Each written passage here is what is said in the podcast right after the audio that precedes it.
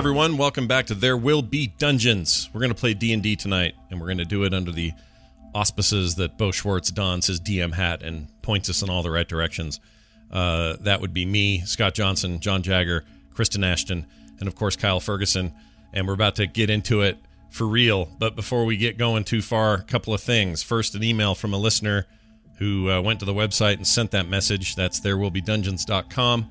His name is Ross, and he says the following Just something funny to mention. I was listening to the episode through headphones and got to. Oh, he's talking about episode 70, by the way. And I got to the bit where the turrets got activated at the security gate. At the exact same time, the fire alarm in our, in our building went off. I actually thought it was part of the audio of the podcast, so I just sat there. Wow. Someone actually had to come by and knock on my desk. Ah, well, the dangers of listening to podcasts while at work, I guess. Thanks, Ross. It's okay that I That's picture him as Ross Geller, right? That's okay that he looks like that in my head from Friends. That's Uh, fine, right? Yeah, I, that's totally I don't okay. know. I don't know if that's a compliment to anybody. It may oh, not be. Oh, it may not be. All right. He's all Yeah, right. He ran through the airport, right? Like he, he got the he got the gal. He got it where it counted, and in the end, he's in more serious things now than he, any of the rest of that cast. So I guess hats off to That's true. He did fine. yeah. In the end. Well done, David Schwimmer. Was it a fake al- fire alarm? N- well, no, we Like a, a test alarm? I mean? yes, it was, a test, alarm. Okay. Yeah, yeah. So still mandatory to get up and leave, but he thought it was us. So uh, thank you. I'll take that as a compliment to our sound work, and we'll keep that up. Uh, thank you for that, Ross Kennedy. Oh, I didn't mean to give his last name. Well, anyway, sorry. Ross Kennedy is his name, and he's great. Uh, also, a real quick note that Bo is drinking a tea from PhoenixPearlTea.com, inspired by our campaign. Bo, what are you drinking today? What do you got? I'm drinking my favorite. It's Dientalis Archfey of Carnage. If you like caffeine and green leaves that look like that, Yeah, then you should be drinking Dientalis Archfey of Carnage. nice. However, I spilt it all over my table. Um, I don't recommend doing that. what just the And spelling I'll show you what the package looks like for your video viewers. It looks like this, but this is the Fate 4 package. Oh. Meow, product placement. You can get more of that Also, over probably backwards. uh, phoenixpearltea.com slash TWBD for uh, all the available themed teas that we have uh, through them. And big thanks to them for continuing to offer those. All right. Uh, at the end of the show, I'll talk about the cool thing that's going out this month, along with our bonus episode for supporters of the show. So stick around till the end for that. But before we uh, do anything else, let's get to Kristen and her wrap up of what happened previously on There Will Be Dungeons. Last time on There Will Be Dungeons, the tumbling tentacled toy touched the tiefling, and Hope filched the figure of the menacing mind flayer. Nash and Hope continued their combing of the creepy corridors, cautiously coming to a console colored Kelly connected to a keyboard. Having tested tech before, Nash taught typing, positing a password. They were queathed with a quest come to the conference room and gear up the glasses. Reconvening, all four drudged down the dreary drag, indistinctly illuminated with inflamed inventions. Varel led, loudly lauding his legendary labels. Seeking the sound, little luminant lobes of light looped around him, nibbling on his noggin. Nash was also beset with the buggers after belting his own ballads about bygone brands. Stanley and Hope, however, repelled the round rarities, founding fear into the floating foragers. Finally, they found their fix a circular center set up in a suite and special specs with fibers fastening the focals to fascinating features. Aiming to avoid an ambush, Nash took to task, fixing the frames to his face while the remainder readied for a ruse. He was installed into the illusion of an illithid employed at an evil enterprise and conversed with Charles Dickens, the quest texter. He opposed Uwe perfidious plan to pool their planes and had produced a postponement. Download a drive with deleterious data to a digital domain to prolong the project. Nash asked for aid. Hope hopped in to help. Together, they commandeered a companionless computer and Nash networked. A passing purveyor peeked at Nash's performance, calling into question his cutting a compulsory convention. Upload unblemished, Hope and Nash flung their frames, only to ascertain an alarm alerting adversaries in their own actuality.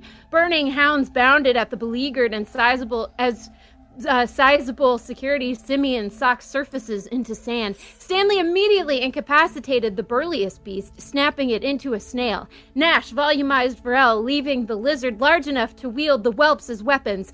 The puppy peril now perished, all focused on finishing the fuming feral fighters that still had fury to focus. Now rejoin our heroes as they apprehend the aberrant apes!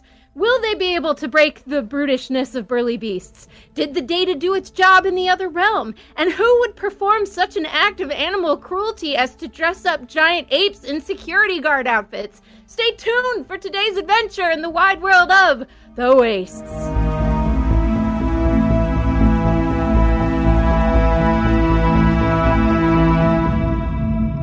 Chat room mentions they like to follow uh, uh, Kyle's eyes as they read the text that she's reading. It's a fun little sub game you can play here if you're watching live on There Will Be Dungeons. All right, Bo, it's back to you and the fray we found ourselves in last week. Security! yells out the giant orange ape as it smashes the ground all around. And I don't remember what turn we left on, so we're just going to go with our initiative that we had last week, uh, which means that the hounds are about to attack Varel from behind. As uh, firstly, the hounds in his hands fight to break free. Now, keep in mind, everyone, Varel is giant sized, enlarged by Nash's concentration spell. Okay. 23. All right, that is a. You get to keep the other one.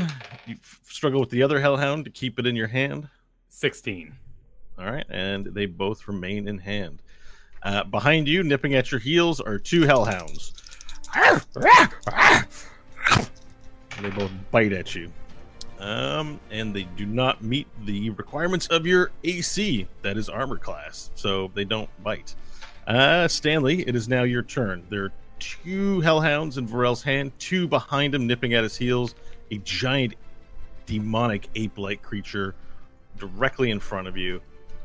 Hope and Nash are in the corners of the room. All right, so I guess first of all, I'm going to once again call upon the Mantle of Inspiration and give all of the party a chance to refresh their eight temporary hit points if they are not at eight or have lost them, Refreshing. and uh, allow them to move up to their movement speed, burning their reaction if they do so. But it will prevent an opportunity attack. Is that always what it does? It burns your reaction uh, when you Uh, all every yes. time, not just the refreshing If- time or Only if time? you use it. If you don't move, you get to keep your reaction. Okay. Uh, and then I will move away from the ape and target it with a. What's the name of the spell? Booming Blade. And that's going to be a natural 20. Nice. Because it's a spell attack with an attack roll, you get to double your damage dice. Oh, jeez. Uh, okay. I got so excited about the 20, I don't remember what I'm doing. Uh, okay. so that's going to be 4d8 to roll. Okay. Uh, that's going to be. That's going to be a total of 25 damage to it. Okay. Perfect. So your booming blade, thunderous force, the blade, an ethereal blade fires out at it, piercing it with thunderous damage. But it, it takes very little notice of the sent out. But its skin and fur ripples and begins to bleed, and little tufts of blood clump on the fur. That is going to do it for my turn. Varel, Rasvim, Keurig. All right. Got two puppies in hand. I'm going to wail on the two puppies behind me. Okay. Okay. Puppy attack. Left to left. 17. All right. Sorry, let me get the stat block. Yep, it's a hit. Cool. Stat block. Ooh. Tiny damage. Uh, 8 to that one. All right. Smash that one for eight points. Did you add your D4 from bigness? I sure did. Okay. Rolled a 1 on everything. That A happens. 20 not natural for the right to right. All right, it hits again. You smash both hellhounds, each with their own hellhound.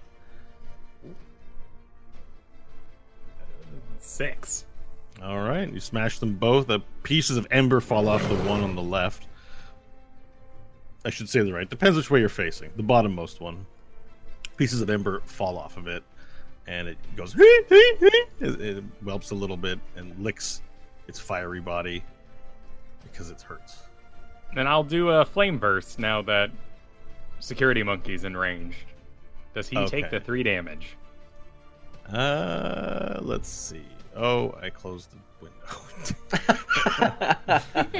uh, it's it's a danger when playing online. Does he take the damage? Let's see. He takes one point of damage. Damn. Okay, cool. Knowledge is power. hmm oh, I also forgot, Bo. Did I need to give you my damage types between piercing and thunder, or was it okay that I? Uh, you actually do, but it doesn't matter. It doesn't have an effect. You, Okay. have, you took no thunder, right? Yep. Okay, you're good. Okay. But thank you for the reminder. Anything else you'd like to do with your turn, Big Varel? That's it. All right, Hope or Nash. Sorry, it's your turn. Hope is last on the list. Oh, Nash's turn? Really? Nash's turn. Yeah, I think the order is off. That's okay though. Um. Okay. Um. Oh crap. I have to think now. So you just recently dimension doored into the corner of the room because you were being cornered Yeah, I'm by also a giant kennel of fiery hounds. also hurting kind of bad. Um. All right. I'm gonna from this vantage point send a uh, hurl a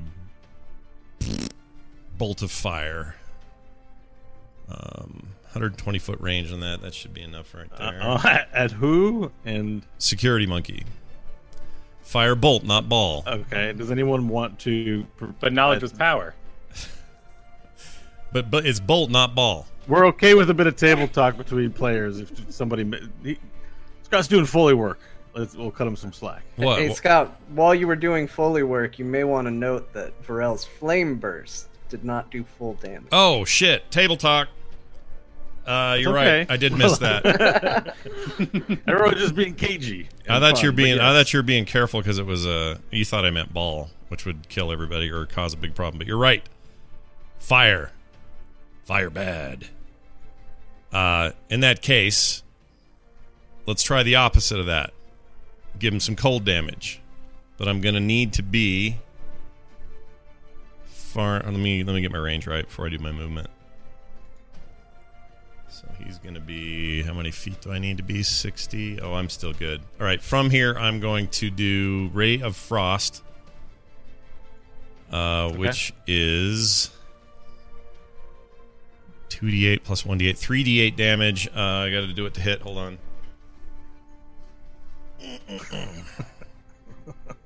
All right. That's 18 to hit. Okay, it is a drumroll, please hit. Okay. Uh, my damage is going to be one, two, three, 13 total. Thirteen damage. Wow. Yeah, so, um, not bad. Wow, says Owen Wilson. Um, a ray of. Uh, Wow. uh, can you describe the spell for us? Uh, oop, I don't know what that was. Uh, yes, I uh, rear back and I say, You're a tough, fire resistant monkey, I'm told. Well, how about a little cold? And I hurl my arm spastically as ice fires out of my palms. Okay, you fire the cold out to the giant orange ape that's pu- trying to punch Varel, and you notice the damage is not very effective, and it, he only takes half the damage. Elemental monkey. All right. So six points of damage. S- uh, yeah, you rounded down, but that's okay. Mm, That's yeah, that's what I'm supposed to do.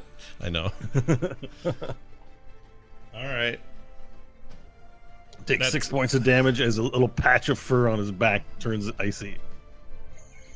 Doesn't really look like you damaged it so much as made his hair really cold on his back. Just goes. All right. So then I'll. Sorry, man. That's fine. Uh, that'll be my turn, though. All right, Hope, you're up. Okay, Hope is going to run up the room, putting the desk between her and Varel and the dogs and the ape. And she's gonna fire off her final radiant dart bullet at the giant ape. Let's see. This is your last shot in your six shooter. Yeah, uh, with this set of bullets. Uh, 22? 22. It is a hit. Perfect.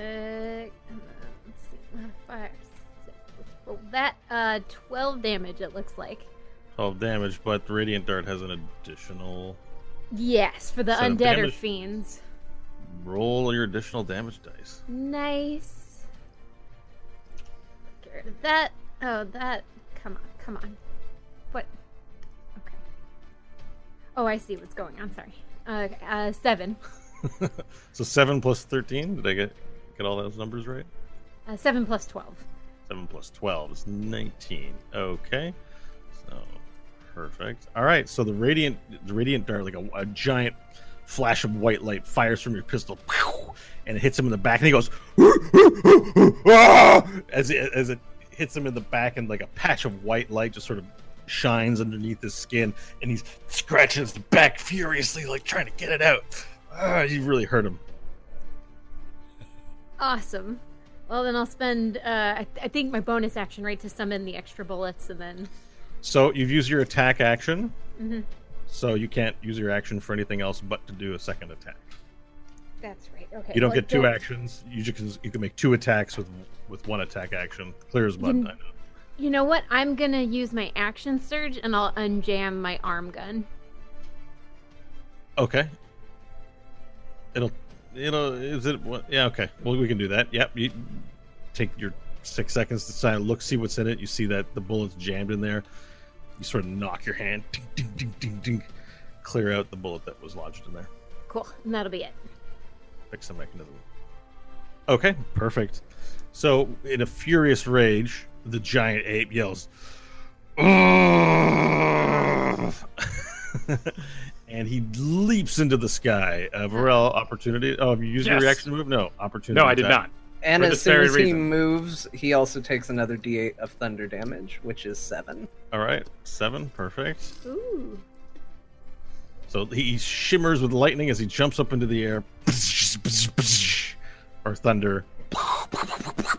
it's not lightning damage; it's thunder. Puppy slam for 23 as the It's a hit. It's a hit.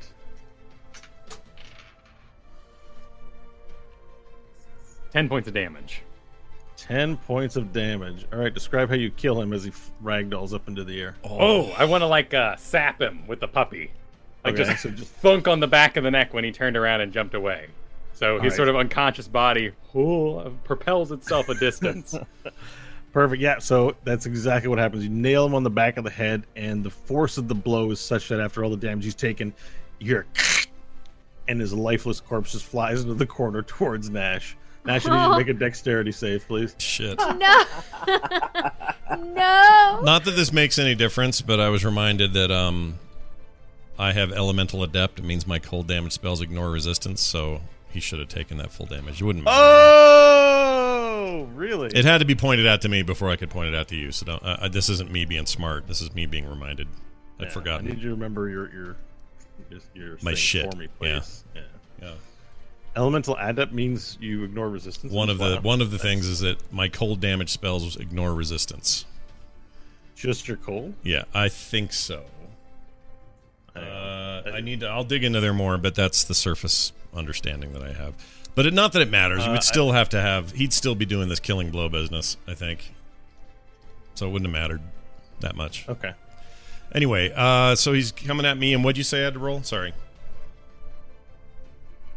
No, sorry. Actually, oh, elemental adept cold. Weird. Ability score. Okay, go ahead. Uh, what was I rolling? You roll guys- dexterity save. dexterity. Sorry. Okay, no, you're fine. I have no bonus to dexterity. So Oh. that'll be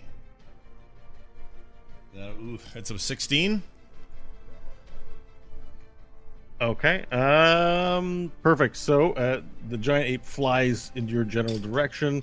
You barely make it out of the way. You do take a, uh, seven points of damage on the way out, getting hit by a flailing arm as the corpse into a corner, but you don't get crushed underneath it. Seven points, you say? Yeah. You Oh. take a fist to the face. Stanley's stuff is great. Yep, It's awesome. exactly. Yeah, it's perfect. All right. All right. So where do you move here? You move on over here. Yeah, I'll go Away, there. dodge the way. Yeah. All right. Perfect. All right, and the corpse of this thing now lies dead, humped up in the corner. Humped up. Humped up. Humped up. Humped up. Yeah. Okay. Um. Uh, does the snail get to do anything? A little snail sort of moves around on the ground. Wow, that's a fast snail. Yeah. It went that far in six seconds. You weren't paying attention to it. All right, Oh, um, okay. Stanley, it's your turn. Snails are faster than you don't. Snail's booking it. Snails are faster when you don't look at them. I wish that was true. True. That, that might be true, actually. Um. All right. I am going to uh, move a little closer to Varel so I can assist with the dogs. Can I move there? Is that a table? Well, you can climb onto the table. All right, I climb onto the table. All right, jump up onto the table.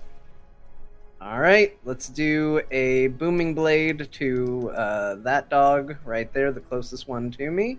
Okay, roll the damage dice. That is going to be an 18 to hit. All right, roll your damage dice.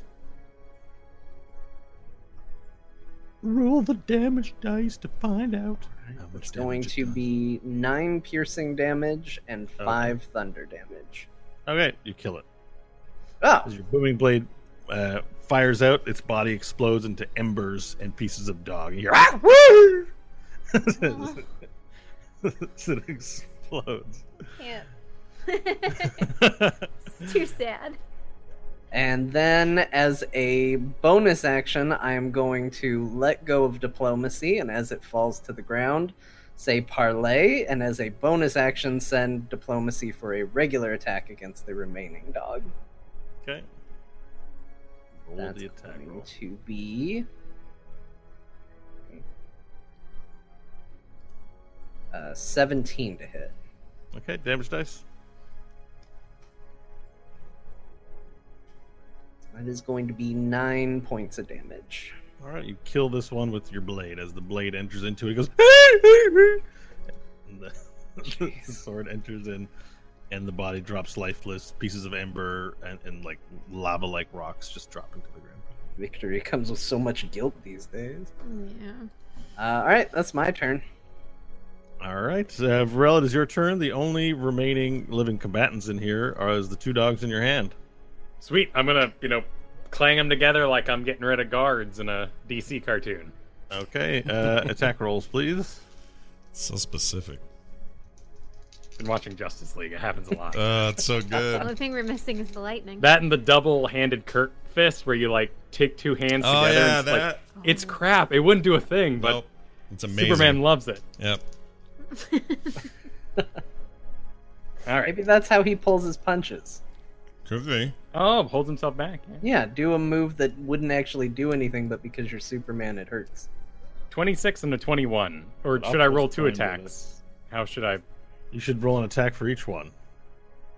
Cool. Well, two But you have, attacks. you have advantage on these attacks, right? Yes. So would both dogs take equal damage? Not sure what you're trying to show me with your hands. I've got two dogs that I'm slamming together. okay. Yeah.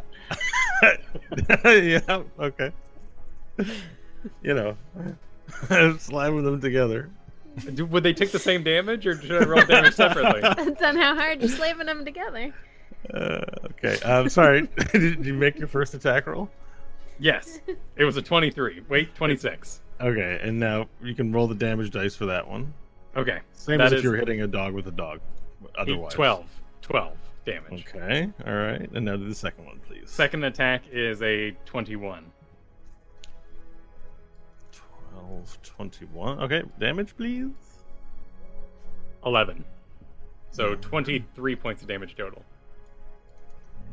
All right, you slam the two dogs together, and pieces of ember, like you make like this like sort of explosion of spark and fire as you smash the fiery dogs together, and they're going, and they try to bite at you and struggle in your hands.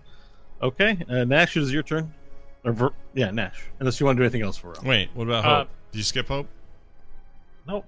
Oh, You're ahead in the turn order. You, you rolled eight, and he, she rolled seven. I keep thinking. I will uh, That's let go of the dogs as a free action. Oh no. Okay, you drop the dogs under the ground. But yeah, because you know Nash is gonna go now and clean it up. You know, yeah.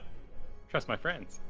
Okay, you, you drop the dogs uh, in the space below you, and they hit the ground. They're immediately ready to pounce. But Nash has a turn first. All right. These are our only two dogs, right? These two right here. Yep. Okay.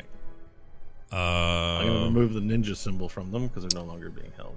also, a cursory glance at all my adept stuff, and it is fire and cold. So there's that. Sorry. Just been Yeah, reading this as You know where you got those extra feats from? That's crazy.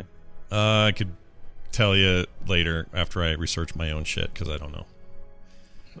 Um, you can't tell. I really don't. I'm terrible at this this part. All I don't so think I'm you should have that many feats. well. I, I I don't. can't remember why we got that. I'll have to look. you. Yeah, but I know you in have there. magic initiate sorcerer. Yeah.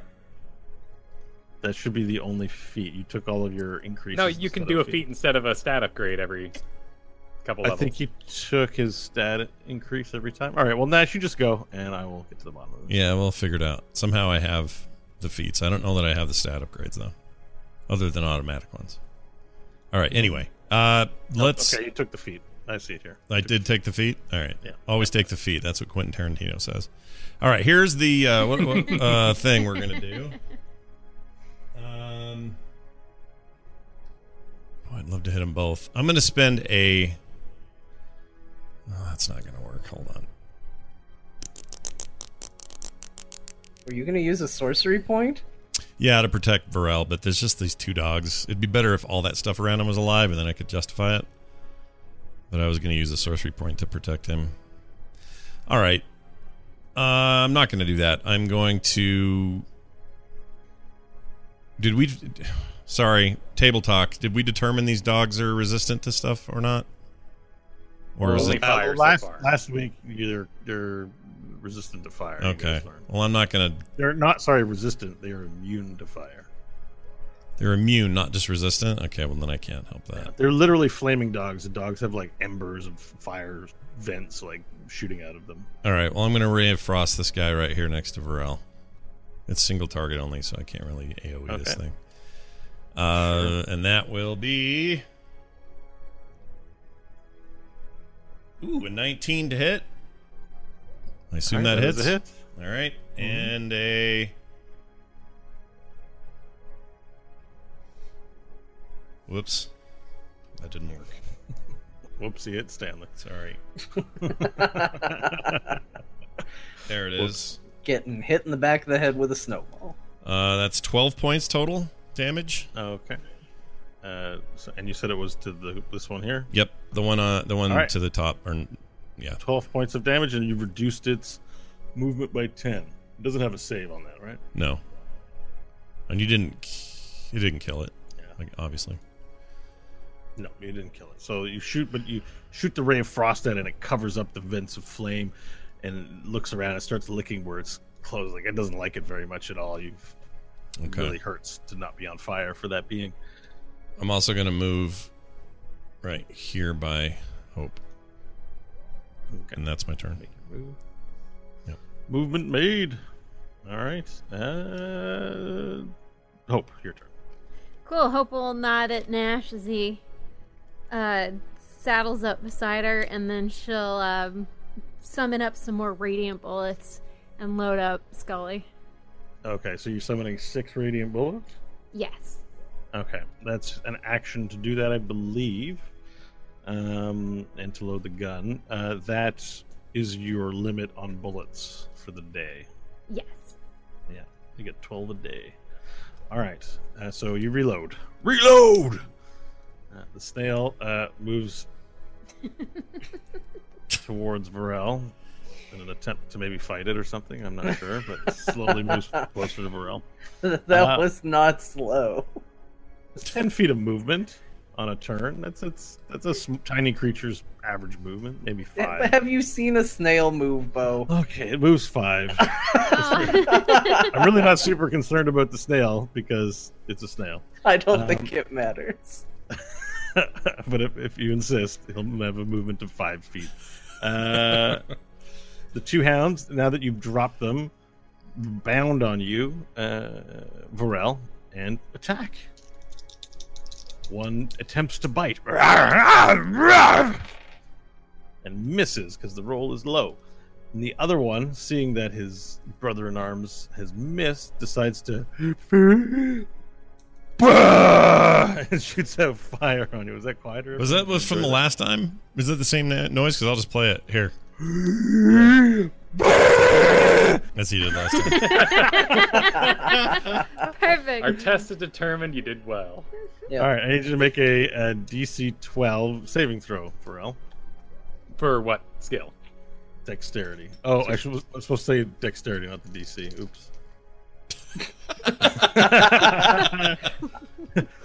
Oops. Oops. Oops.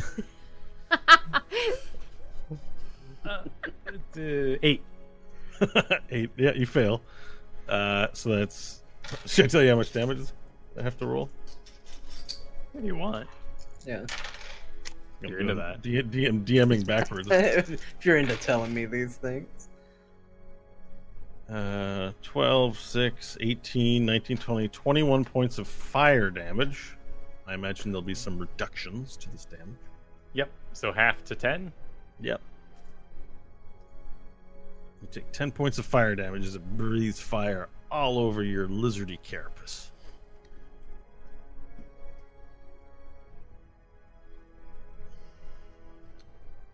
And the those are the turns. The snail move, that's the thing. All right, we're back to Stanley.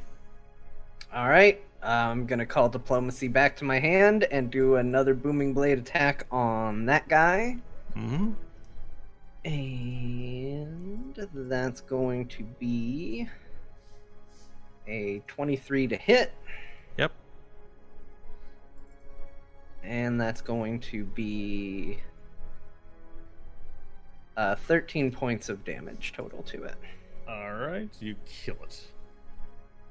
The booming blade. Do you want to describe how that happens with your booming blade?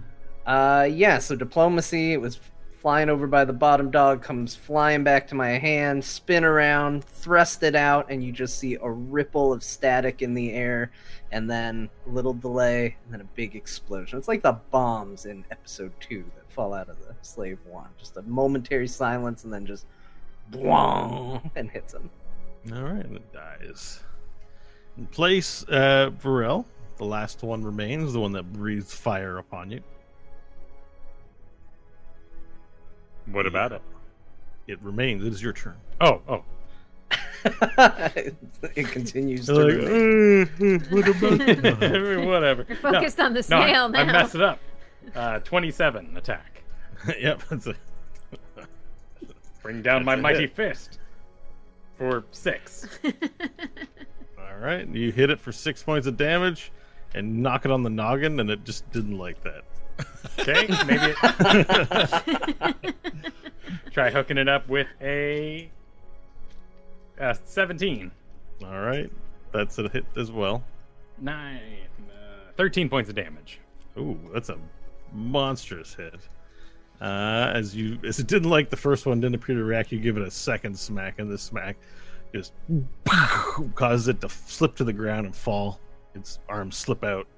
It falls to the ground prone, the way a dog can. Uh, it looks in terrible shape, but it, it fire breathes from its lips yet, or dog lips. So ends my turn. Nash. All right. We're going to do another firebolt, please. Uh, Another? You haven't done one yet. I mean, I'm sorry. I'm sorry, I'm sorry, sorry. Not firebolt. sorry, sorry, sorry. Another freeze thing. Sorry, didn't mean that. Another freeze ball. A freeze ray. Freezing ray. Ray of frost. There we go. Say It's a all the journey spells. through the elements and their various properties. Thunder ray. That's going to be uh, ugh, 10 to hit. A cool Uh, no, that's not gonna hit. Shit. The ray fires wide, hits a piece of the wall in the back, Great. makes a little ice patch on the wall. That's my shitty turn then. Jeez. Oh my. I call for DPS. down. You know DPS. It's the worst role of my life. Um, Hopeful kind of. She'll see that Nash missed and is a little embarrassed about it, so she'll hold her shot just in case he gets another chance. Give him another chance. Remember when you dropped those dogs and you were like, I got friends? I'm not gonna waste one of my 12 magic bullets on something that's almost dead.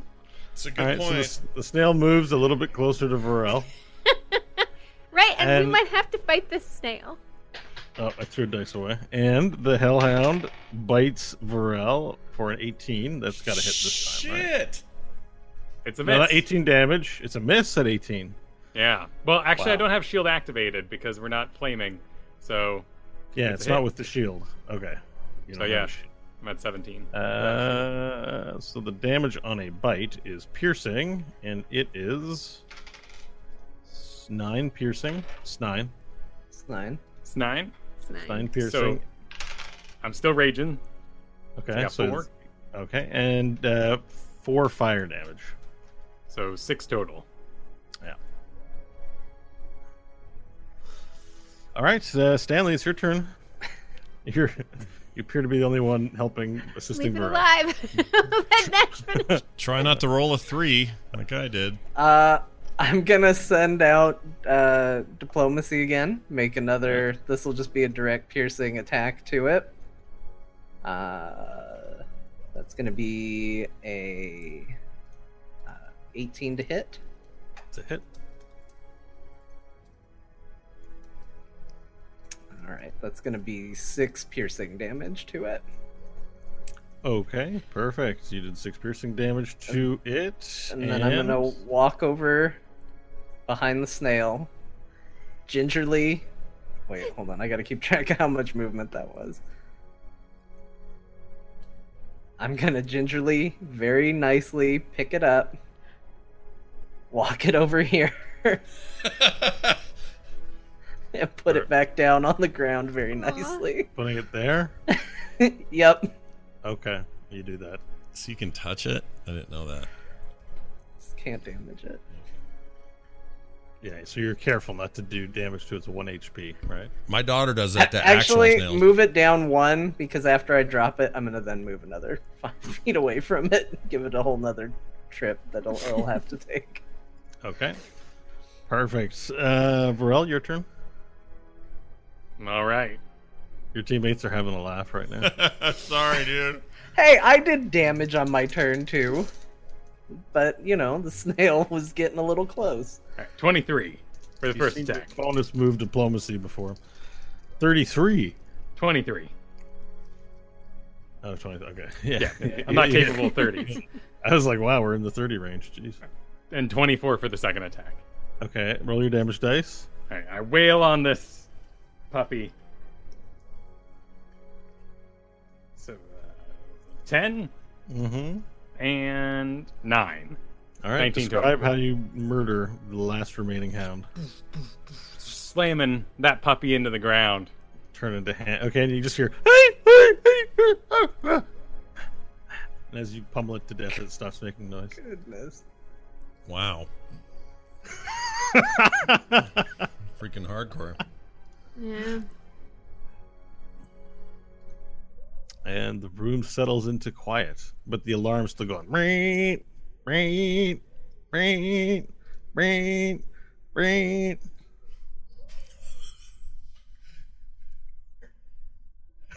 Does everyone remember what was going on last week? Um, There was a recap. Yeah, I just called the sword back to me, turn around and look. What the hell did you all do in there? I figured it would stay in there. We just we we thought we thought we were supposed to meet in a room and then things would happen in a in a in this other place and not here. We didn't know it would bleed over. We thought it was a game. Something to stop uh, Vexiad from merging the planes. The fight's not over, and I'll giant run No, over to the Varel! hole and head out into the hallway. Okay. Make your way to the hallway. Uh, Do I see anything? Uh, you look left and you look right and, and down the hall. Now I'm, I guess I got to reveal areas again.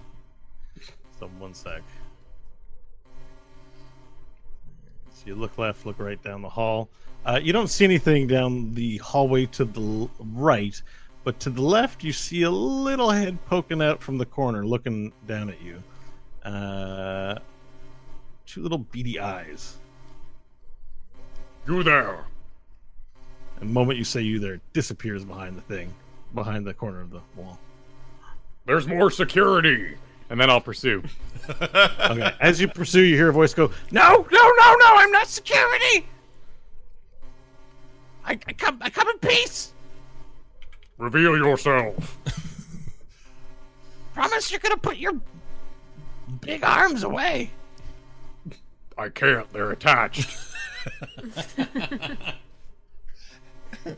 just just just don't hurt me and then you see stepping out from behind the corner of the wall it's a little two foot tall shaped thing the body of a baby and the head of an old man gray skinned with leathery flesh wings sort of on the back he steps out he's not armed he's he's basically naked except for uh, a little loincloth where his genitalia would be um, he's like, I, "We're allies. Don't calm down from your battle rage." I got one sec or one round left on giant and my rage, so I'm gonna punch it.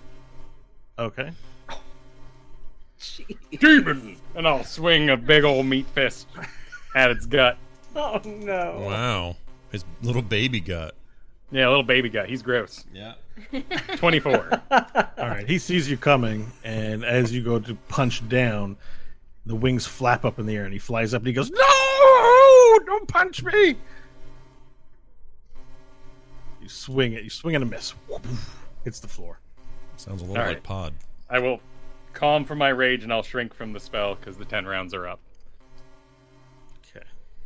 Very well, demon. As I shrink. Oh, oh, I'm no demon. Then why do you look so vile?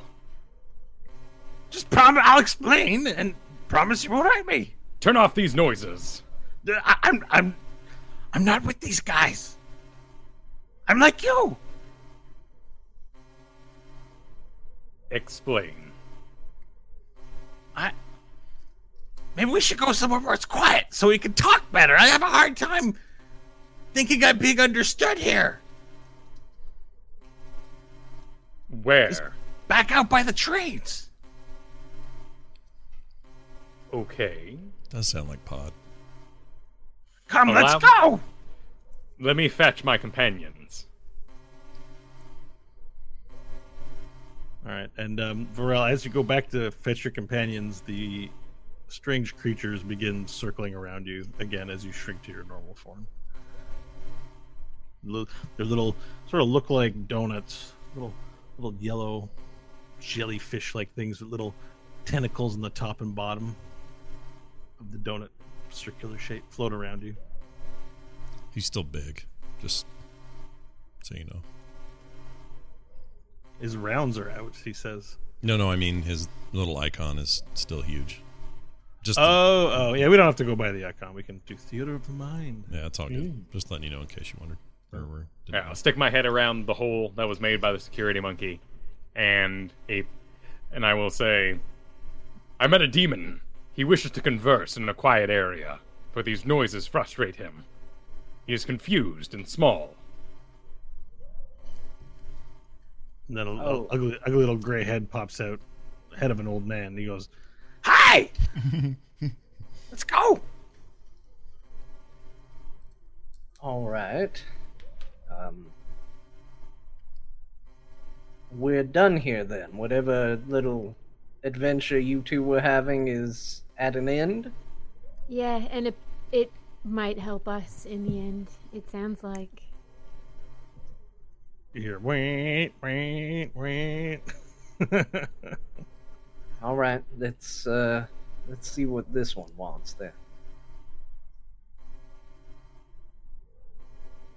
I'll start to follow Varel. okay, Well, enough so follow. a few minutes goes by as you just make your way to the entrance of the office area. The doors open up back to where the subway, or the, the rail station was, and the doors close behind you. And faintly, you can still hear ring, ring from behind the walls, and you see sort of the flash of the odd emergency light going on in the back. And this little creature, he sort of waddles. He's got his wings, and he's waddling along with you, and he jumps up onto one of the benches and goes, "You guys were fantastic." Thank you, friend. Uh, who are you exactly? Well, uh, my name is is is Albert. It's a You pleasure lying, to meet Albert? you. No, no, it's not lying, Albert. It's just Albert. Sometimes Albert the imp. You, it's just you seem to have to give that name bit, a bit of a thought. Uh, that was Bo. Um, Oh,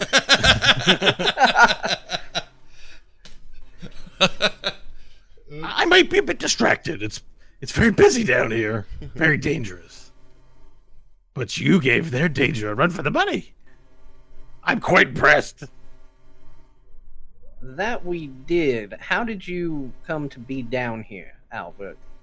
Well, promise not to be mad. Please, please don't be mad at me. He pats his head. I was following you guys. Since when? Mm, since the Welcome Center.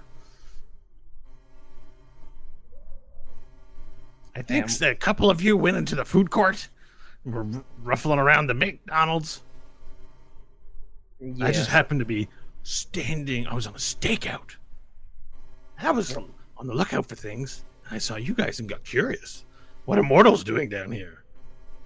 What and then I realized, on the lookout oh. for, Albert? A great many things, but most of all, what's going on down here? You guys look confused. I see many confused faces. Are you asking us what's going on down here? Because that's what we were about to ask you. Well, I I'm trying to figure out what's going on down here. I mean, I know what's going on down here, but I'm trying to get to the bottom of it. If that makes sense. I've been probably here a little longer than you. Okay, I can see you're very confused. No one's saying anything. Look, have you, have you ever heard of an imp before? Do you know what we do? No, I can't say that we do. With a hot around, poker, see if we anybody poke, else poke your, we, we poke your butts. When? Well, when you die. When your soul is damned and you go to hell, you meet people like me, and we poke your butt. We poke your soul. We torment you for damn it for uh, uh, eternity. by poking butts. Yes. Have you ever heard of a place called hell? Of course you have. What kind of a question is that? We're known everywhere. Only rumors and legends. But of course, It doesn't rumors ex- and legends are the most powerful. But it doesn't knowledge. explain why you're here. You should be in hell. This is no hell. I mean, it's know. a living hell. But Here's a here's a smart one for all of your bandages. I hope you come to hell when you're done on this uh, mortal plane here. It's been Yeah. my experience that Nash brings hell with him. Can we get back to the things you might have seen? We're down here looking for a little girl. I don't know anything about a little girl. Did what I do know is that the mind flayers are here, and where there are mind flayers, there are demons. And oh boy, do we hate demons down in hell.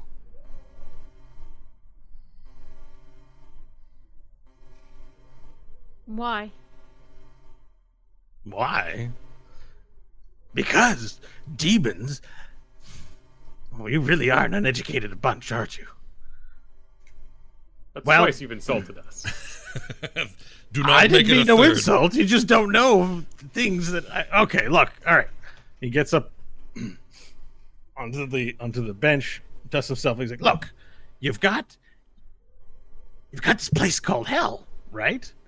And in many places throughout the cosmos, there's always these legends where if you're a good person, you go to heaven, but if you're a bad person, you go to hell and face eternal damnation, which is where I work." Well, we have somewhat of a rival in this business of the afterlife, and these are the demons who like to trade and use your souls as currency and as perverted sex toys and whatever else. But it's not the natural order of things. These demons were rejected gods, rejected powers, who sought shortcuts to the void. And they take our souls. And my understanding is that this husk of a planet, from from whence we still do receive a steady supply of souls uh, in the heavens, uh, well, these souls are being redirected to the weir. And, and, and this, we cannot let this happen. So I've come to find out what's going on, and things are dire indeed, it seems. But I've been unable to get farther in my research. I simply lack the strength, and was contemplating returning to hell to report uh, my findings to my superiors when you guys came along. Are you here to put a stop to the whole demon thing that's happening here? That's one of our goals, yes. Oh, good, good, good, good, good, good, good, good. Well, you're very powerful. I'm quite impressed. And you should take that as the compliment, uh, Lizard Man, uh, because uh, we tend to have a very low opinion of most mortals down in hell. So the fact that you're very impressive to me should be high praise indeed. and he pats his bald head again, and licks his hand, sort of lick some of the hairs on his head to put them over. I see no reason to trust this shit lizard. Oh, I I suppose you'd be wanting official documentation. Okay, um, and then he, he reaches into a fold of his skin, like where there was a no pocket. There's all of a sudden a pocket, Ugh. and then some like as he reaches in, he looks around, pulls out, and as he pulls out his hand, like popcorn, well, popcorn looking substance, but it looks kind of goopy, like earwax. Just like sort of pulls out of his hand, then he pulls out a little booklet, and then he opens it up, and there's a picture of him, and it says UBI, and there's a little official stamp on it. And the stamp's like firing. It says, "I'm with the UBI." What is the UBI? the Underworld Bureau of Investigation.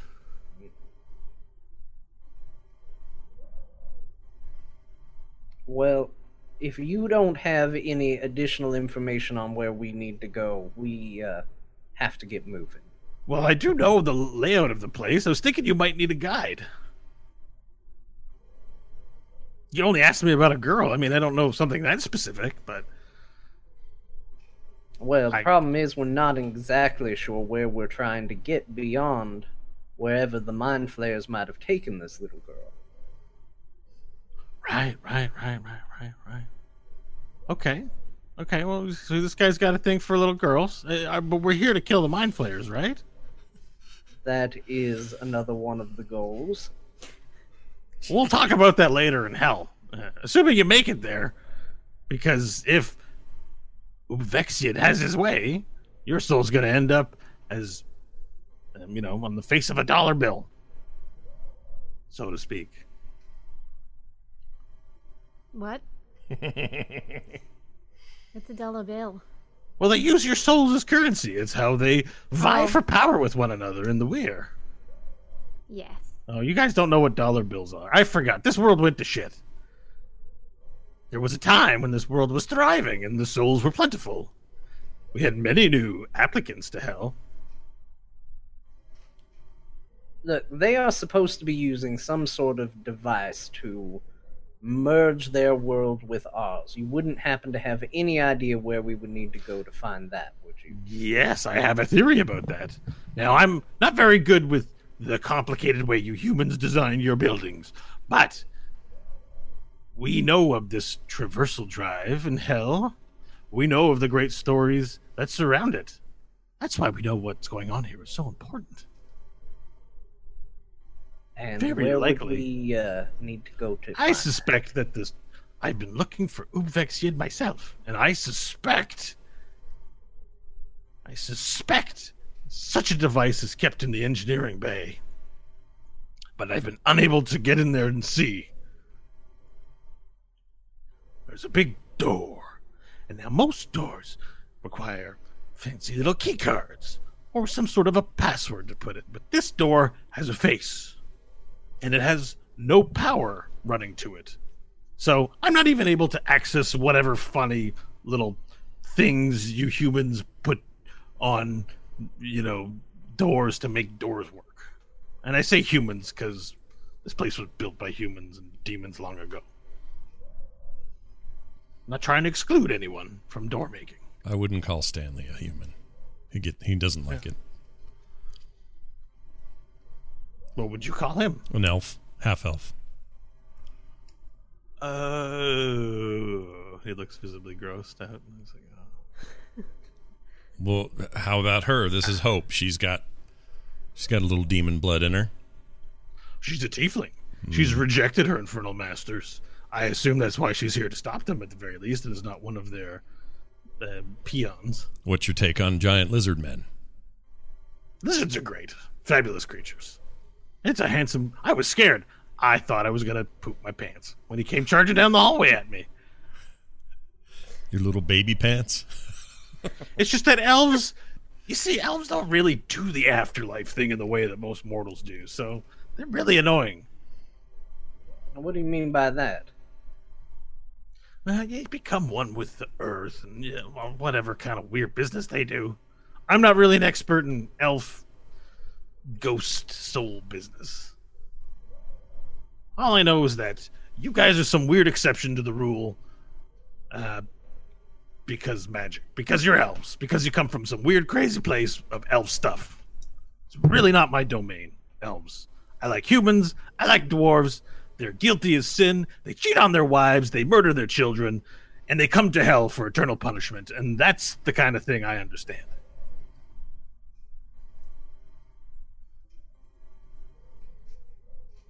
What are you investigating exactly? You come from this Bureau of Hell's investigation or whatever, UBI. What is what why why are we involved in your investigation? You need to tell us everything or we'll just kill you now.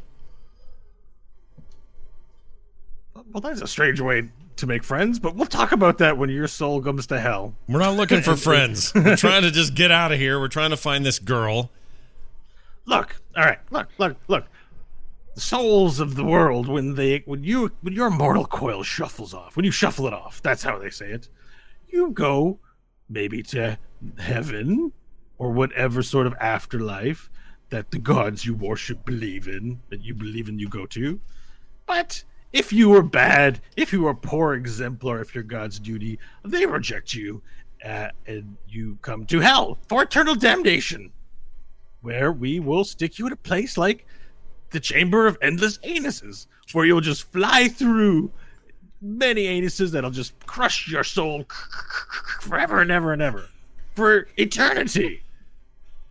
That's the normal way the world works. That's normal.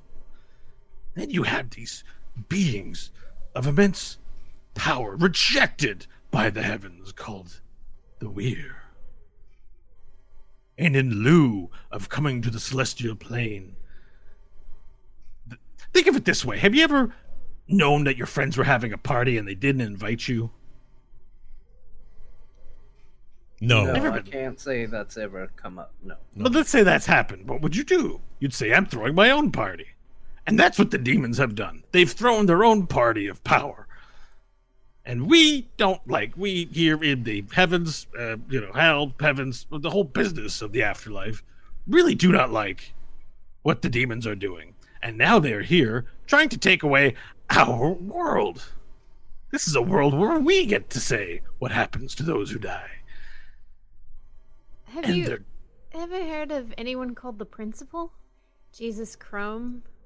Oh yes, yes, yes. I know those those bozos. I know them. Are you a worshipper of the Steel God? Do we have Steel God? Uh, uh, I don't know. Chrom- Chromians. Chromians. That's what they're called. Are you? Do you observe worship of the Steel God? No, just wondering where he fits in with all of it. It's a good question. For he is the Steel God's avatar on this planet. He's his first among clerics, his most dutiful worshipper, he who spreads word on this planet and fights against the demon taint.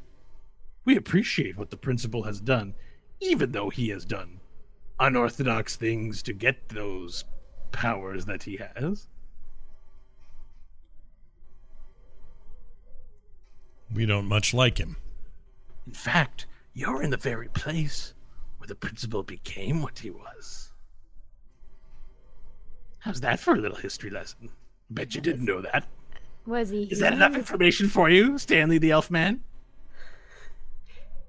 Why am I getting singled out right now? Hope's the one asking you questions. Go ahead and answer her. Wa- Was he human? Was he a demon? What happened? Oh, he was a mortal once. A mortal man. A scientist.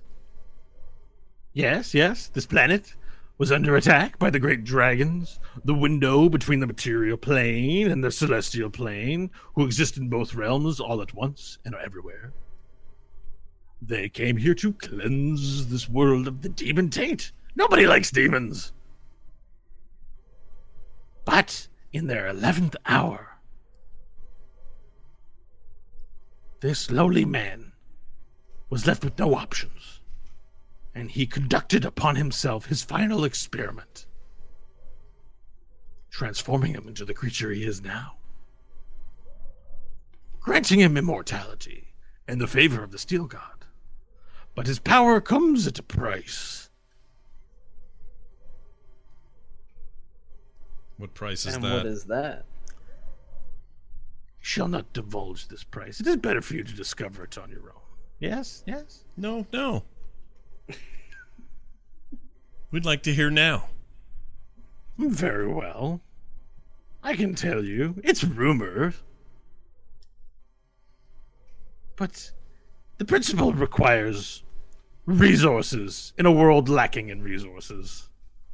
It has one resource in abundance, at least where he has cultivated it. And that's in his gene farms. To maintain his power and his structure and the things that he has, he must use the men and women of this world where no more other resource exists. hmm Yes, yes. He's using people. How so? Well, quite simple. Well, not simple. Simple for him. Simple in concept. Simple as in he turns them into soup and then repurposes the soup into new biological product that he can temper with his alchemists and artificers to maintain his form and to perpetuate his magics which fight the demons. Pant soup. I've heard enough of your anal fixations.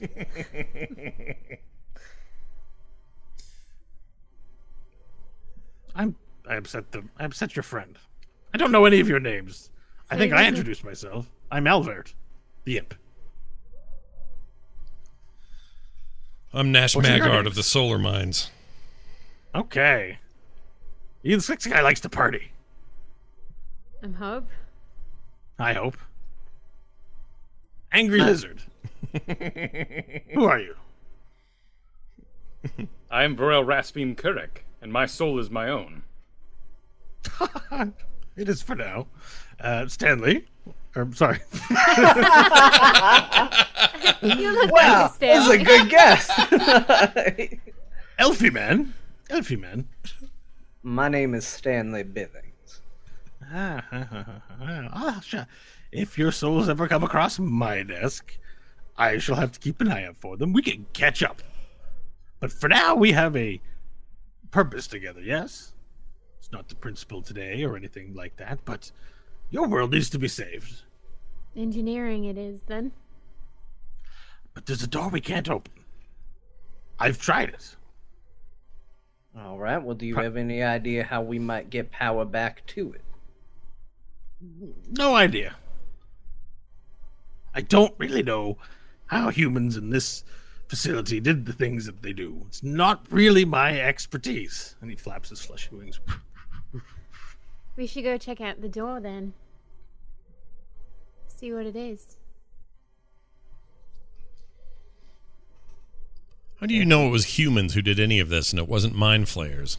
Everything we've seen here so far appears to be not my. What's the race again? It's because it's called the Center for Human Demon Interdisciplinary Studies. And all the corpses seem to have human corpses. Yeah, the Illithids. And because, you know, I I'm from hell and I was alive when this place was booming. But I wasn't really paying attention to this place. I, there's many things a, a nymph does throughout his day. But I'm here now. Hope's gonna slowly start making her way to the tram. Good idea. Let's go. You don't mind if I come with you, right? I'm not even sure we want you here at all. Oh, don't be such a party pooper. But you can follow if you wish. Any All false, right, all right, any all right. false moves, and we know how to take care of our own. Right, so he gets up and he flies, and his fleshy gray wings flap really quick like a hummingbird. And he goes. He takes a seat inside the rail car. All right. I'll go to the rail car as well. Same. All right, so everyone enters into the rail car. Varel, are you entering the rail car? I stand where I am and yell to the rail car, There will be no payment. My butt is not your plaything. I'm kind of confused by what you mean by that. My soul is intact, and I will not pay any fine for your services. It's not for me to say. I will not exchange. I'm not making no exchange or deals here today. Whether your soul goes to whichever god's heaven or whether it goes to hell to meet my brethren uh, is not up to you or to me. I will listen no longer to your threats. It is up to your god. It's not a threat. I'm explaining to you how it is. Do you have a god you worship?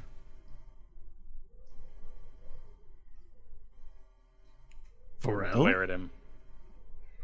Varel, use your words, please. He's such a little piece of shit.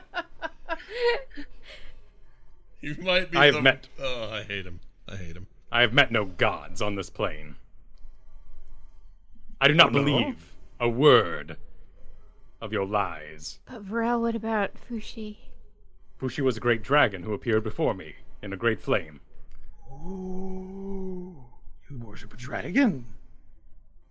They are like gods. I respect. They have a presence in the material plane, but a presence in the celestial world as well.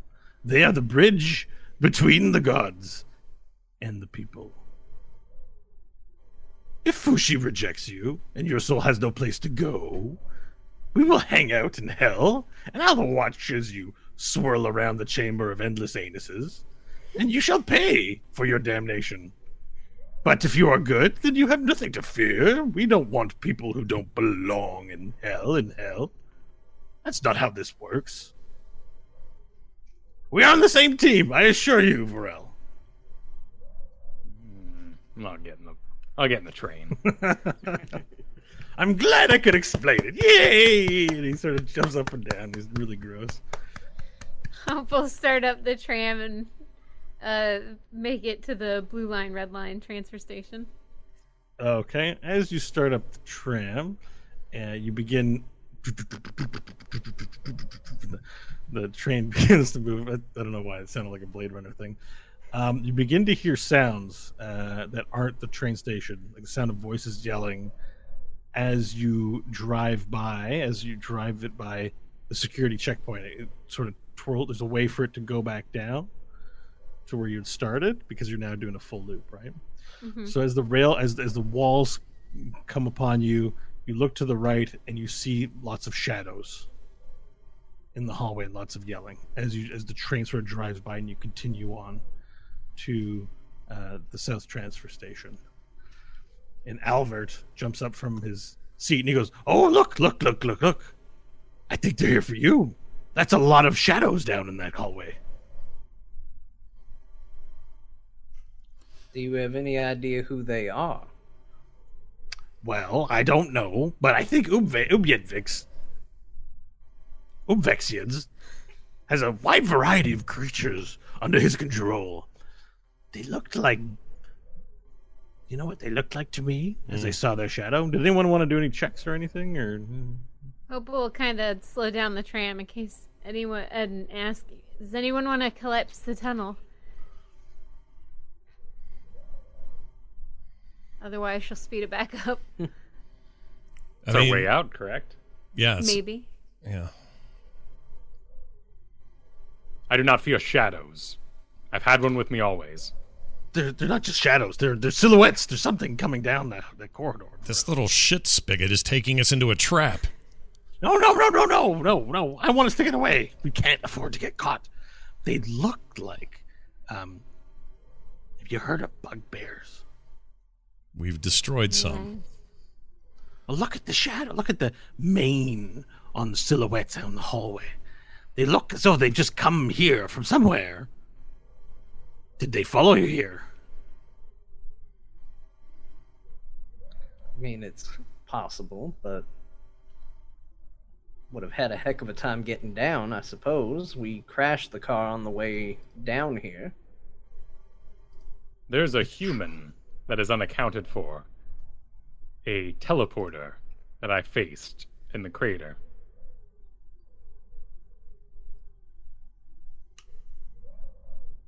That sounds ominous. Do you guys know what he's talking about?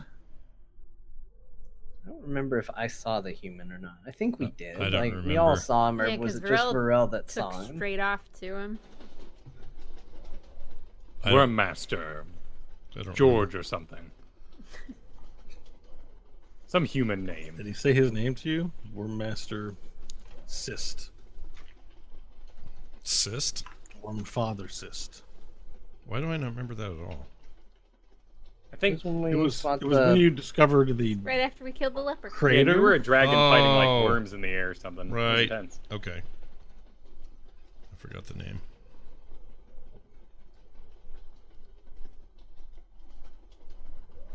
It seems as though something is coming down the hallway towards us. I don't know about you, but it might not be safe to go down a dead end. You seem awful excited about this. That's a lot of bugbears. We're not going down that way. Right. Oh, do we have to go down that way to turn around? Yeah, we have. So we the way it works, um, you would have to get off the train at the South Transfer Station and then walk on foot. You don't remember seeing a train there last time you were there. Yeah, yeah, that's right. So the red line itself is the dead end he's talking about. Not you're not. We can go freely from offices to laboratory C though. We're not. We don't have to go down this curve you've drawn. You, no, you have to go uh, clockwise around the counterclockwise around the map. No, but like this way, because the map. Would we have to do that and then this? No, you don't have to. Okay. do that. Cool.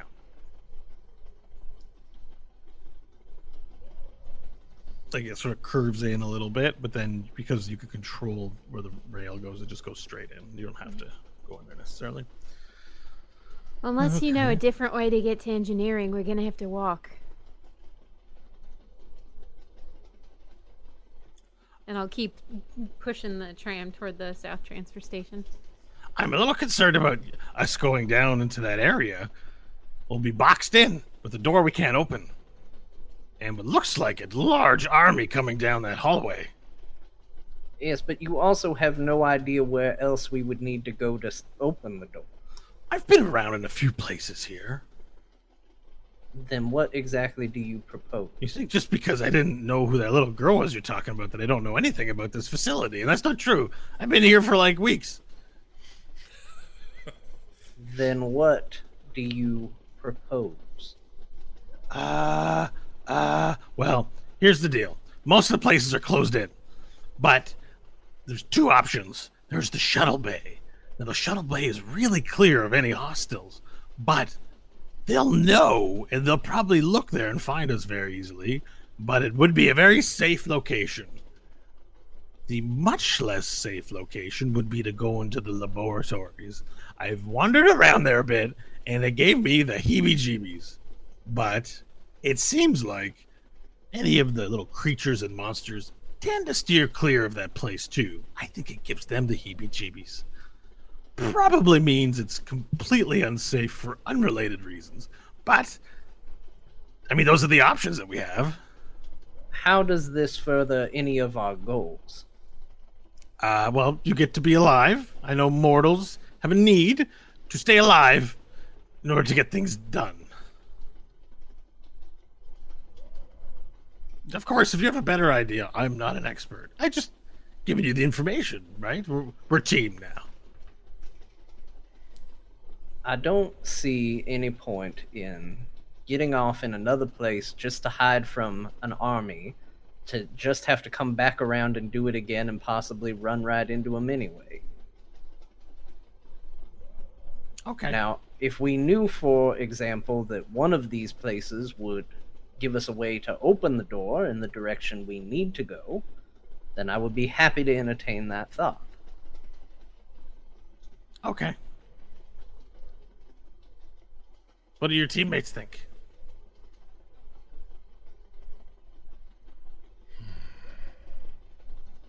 How fast does it look like the army is moving? Uh, it didn't look like they were really hustling them down. Just there was a lot of them sort of setting up camp. As you drove by, it was hard to to see, but that there was just a lot of activity and noise coming from that area. They weren't like racing down to come get you or something. Although certainly they heard the train go by in the hallway. Oh, they Okay. did. I was going to ask that. Nah, I, I think we might be okay. There's also the alarm going off to the left. So, And we we could leave the tram at uh, Laboratory C and walk to the transit station. We could also always get off the tram and we could probably magic it into motion again, keep it Hmm. moving while we move on. They might be chasing a tram that's empty. That's not a bad idea. Would throw them off the scent, uh, and at the same time make them think it was nothing once they find it. But if we're just going to, and I hate to give the little imp too much credit in this regard, but if we're just going to walk down a hallway to a door we can't get by, I don't know why we are making such an effort. I just don't know what all our alternatives might be. I swear I'm not lying. You can even insight check me if you want to know the truth. Use that keen intellect, elfin intellect of yours, to find out whether or not I'm a truthful beast of the beyond. er, well, in terms of game talk from a DM, I think we're just told that there is there might be chance of a rest at the Gordon Shuttle Bay. So how are we doing spell wise? I mean, spell wise, I'm okay, but damage wise, or sorry, hit points wise, I'm kind of sucking it, and um, I could use some health. That's my main thing is health right now. My fourth level's all gone. My second level, I got two left. My first level, I got one left. And third level, I got three left. I've got one down on every level. Oh, except first level. I'm clear on first level. So, So, really, I'm it's health points. and- Okay, but certainly not in boss fighting territory. How long since our last long rest? Would we be in range? Mm, Because I we rode I'm, the I'm trying to think of the episode wise. I mean, you you went The through the last forest. long rest, we were. You we made had- a rickshaw and you didn't rest. I don't think. yes. it I didn't rest at- then, but after the T Rex fight, so we started traveling on foot, found that little village, got a carriage, went to space, talked to a dragon, came back down, traveled more, saw a keep, made a plan, dug a tunnel, fought a monster, fought a bunch of lizards, fought an illithid, did some digging, rode a funicular. Went to rode around McDonald's. Mm-hmm. went to McDonald's, Oh right, all the security hijinks Yep. Found a went cool through executive underwear. offices. Yep. Went into VR mode for a while. Yeah, you're probably eligible for arrest.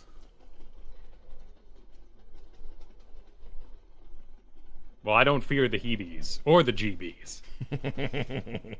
I think Laboratory A might be our safest place to bed down.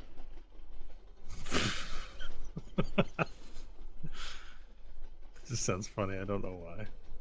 In the Varel to bed down. Bed down. I'm with Varel. Down. We could use we could use a a rest. Are we even going to have time to take a rest? We were told that this might be the end of our planet as we know it. We really going to fall asleep for an entire evening?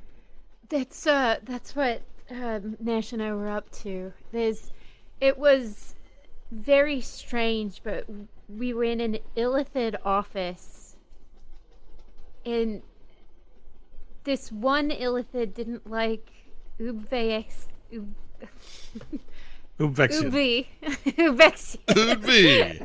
Ubi. and so we uploaded false data to throw off how long it would take for this this drive to be ready.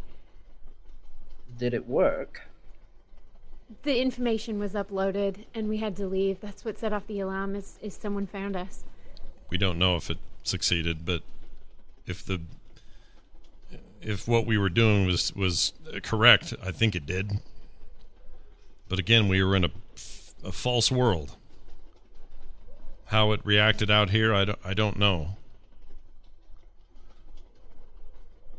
Well, I guess my question to both of you would be are you willing to bet the entire world on that?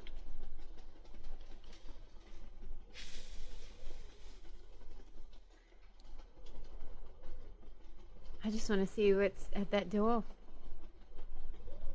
We may already have the key from the executive offices. We did find one, but it didn't mention class Y or X access.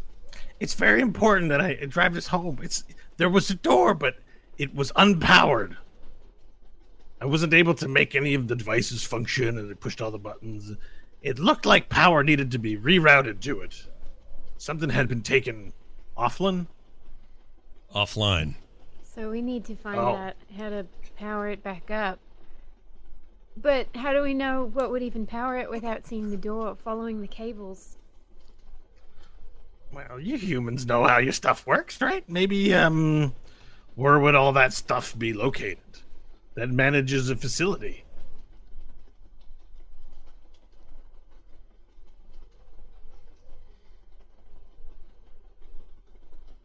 I almost said the IT department, but Nash wouldn't know that.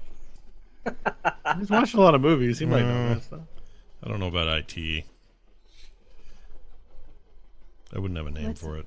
Maintenance, maybe? I have a feeling it has something to do with some sort of area where decisions can be made about how to route power. That it's on a remote location. Maintenance is probably too close. That seems too easy. I would feel stupid overlooking something like that. Really? Because that seemed like the obvious point place to me. No, maintenance is where, you know, uh, cleaners go. Where equipment is stored. We're talking about power routing. Isn't that, like, important? Power station. Are you saying the executive offices where we were? No, executive offices are for corporate people. they definitely come to hell all the time, and they don't know how to do anything. They suck. They sit in offices and photocopy things and pretend that they're smarter than they actually are because they provide no actual goods and services to the world. All right, all right, we get it. We I get hate it. corporate people.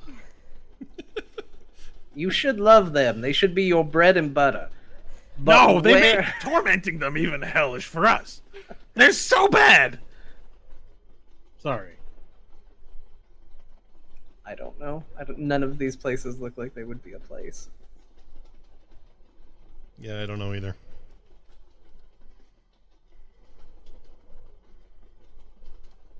Well, maybe we'll take a break here and you can think about it rather than Shit. just sit in silence. Let's, uh, quick, everybody, Google where in Canada what they call a power place.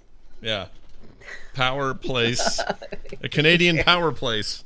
Yeah, Canadian power place. What do you call it? We'd love to There's know. a data center. Uh, we're gonna uh, we're gonna take a quick break. When we come back, perhaps this mystery will be solved. We'll be right back. I don't think it will. you no. Yes, we have returned. That means we pick up where we left off. Bo, what are we doing? All right. Well, you're in the subway rail car as it churns down the path. Albert hops up onto his seat, takes his feet into two hands, and puts one of his toenails into his mouth and begins filing his toenail.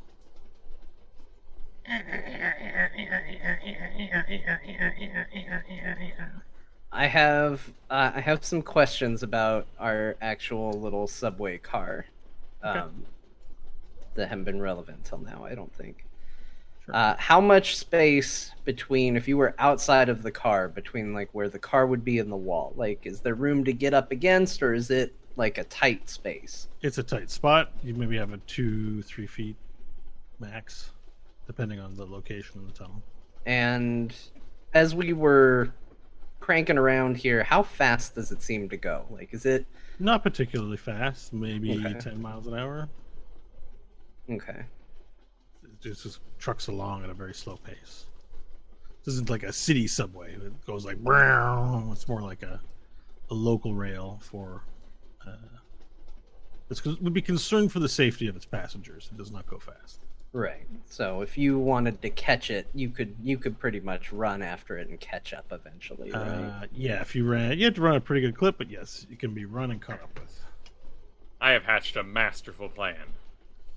okay. I googled Canadian data center. Okay, does it bring power to the people of Canada? Yep. it could Really? probably possibly. Seems to be the right place, we'll say. Okay. Well, my master plan is that we go back to the executive offices. We grab the snail, we put it on the train, and we send it speeding back to the security ca- checkpoint, where it'll crash, opening up the snail into an uh, an ape, and the security ape will attack our shadowy visitors. I freaking love it. I love it. And then they'll still think the ape was in there the whole time. That wasn't us. Exactly. I love it. That's a very aggressive option. I like the idea. If we're going to uh, we're going to head backwards towards what I think might be the place we need to go, which is this data center. Uh, are you proposing we walk it, send the train, and then walk our way back? Otherwise, we would have to ride the loop one more time. Oh, exactly. We would put it in whatever gear would put it towards the security center, send it on its way for a crash course, and unleash security ape upon them. I love it. Nash will smile as if agreeing with this idea wholeheartedly. Can't talk him out of it at this point. Well, it definitely takes care of the snail that's going through the back of my mind still. Uh, I wouldn't mind going and dealing with it. Do you have to maintain a range for your polymorph? No, just an hour. Okay. Unless it took damage. As you were. Sorry, just, just an impertinent question. All right. So we are heading to the mist free zone of the Green Line.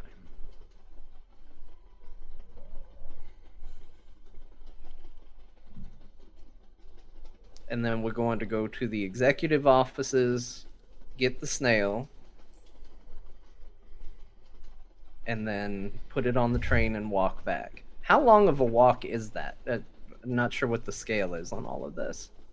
Walk back where? To the office? If we were to to foot it from the executive offices back to the North Transfer Station, how long a walk is that? Uh, your guesstimate might be 30 minutes to 45. Depends on how quickly you traverse. Could jog. All right. So if we are going to walk or jog back from the executive offices, we're looking at about 30 to 45 minutes. Is everyone still good with that? Yes. All right, let's head back to the executive offices then. Can oh, we I see. actually put the thing in turn, or is there a thing we did at the turning Junction? at yeah the junction? Yeah, there's a mechanism on the train that allows you to call ahead and to change it. To you know, like you can change the chink, chink, the tracks. Cool. You can control that from the train. But it's on the train. Right, but we'd press it ahead of time because that's the next stop. Okay. Yeah, Yeah, it would work. we can we can always mage hand it too. Just bring from outside. I love the mage hand idea, but this is already pretty wacky. All right, so we're going back to the executive offices. Yeah. Yeah.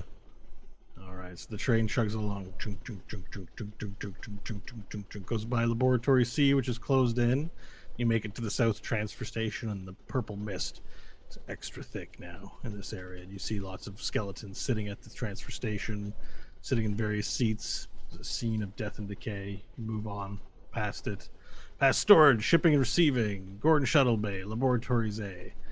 The traversal of the entire track, once again taking maybe 20 minutes. As you move near the Laboratories B and the North Transfer Station, the mist fades away as you've marked it on your map. And it becomes pretty cold in this area, you notice. You notice that the temperature here is colder. You make your way back down to, through administration, which is caved in, and then to the executive offices. And you pull the brake. As the train comes to a halt, you hear very faintly and red lights flashing from the doors into the office area. As we go to get off of the train, I'm gonna look at Hope and Nash. Is there anything that you think we should do while we're back in there to maybe see if, confirm at least, that what you did worked? They never Do gave way to they never confirm gave instructions for confirmation. They only said We, how to do it. we could maybe check the console. The one that we put the device in? Maybe may, where we uh, got the quest from Darwin. We could ask. Oh, it is it is possible he's still there. We don't want to open a rift to the other to more trouble though. But without Well, putting the headsets on, that would be the way to do it, I think. Can we If you have a way to confirm it, I think it's important that we know. Like I said, we're talking about the fate of the world. Might be good to know that we can take a nap if we need to. I mean we sure could try. Maybe close your eyes, put the headset on and, and ask if he's there. Not the headset, Nash, the console. I mean the console. Yeah, but to do the console we have to put the headset on. No, he's talking about the screen that you typed in. Oh, not the. Oh, oh, oh, oh, sorry. Okay, I thought you meant the thing I put the drive into to get the Yeah. data corrupt, corrupted data on there. There's a bit of confusion, but I think that's what was meant. Okay. Yeah. Well, in that case, we could check it. What's the harm? Well, do you uh, do you all want to take care of that while Varel, you and I go snail hunting? Let's do it. All right, so you guys re-enter the office area, disembarking from the train and moving back into the zone. The alarms are now loud. You hear read, read, read, read, read, read, read. So you make your way back in. The flumps still follow you, Varel. The little creatures. As you make your way in, all right. How do you guys want to do this? So it's uh, Varel is solo with John or Stanley, right? Mhm. Yep. And then Hope uh, is making her way to the console with with Nash. Nash. All right. All right. So what happens with that event? You quickly enter in, make your way back to the room. Nash and Varel see the console is there, as you last left it. Last question typed in there, I think, was, "Do you know where the girl is?"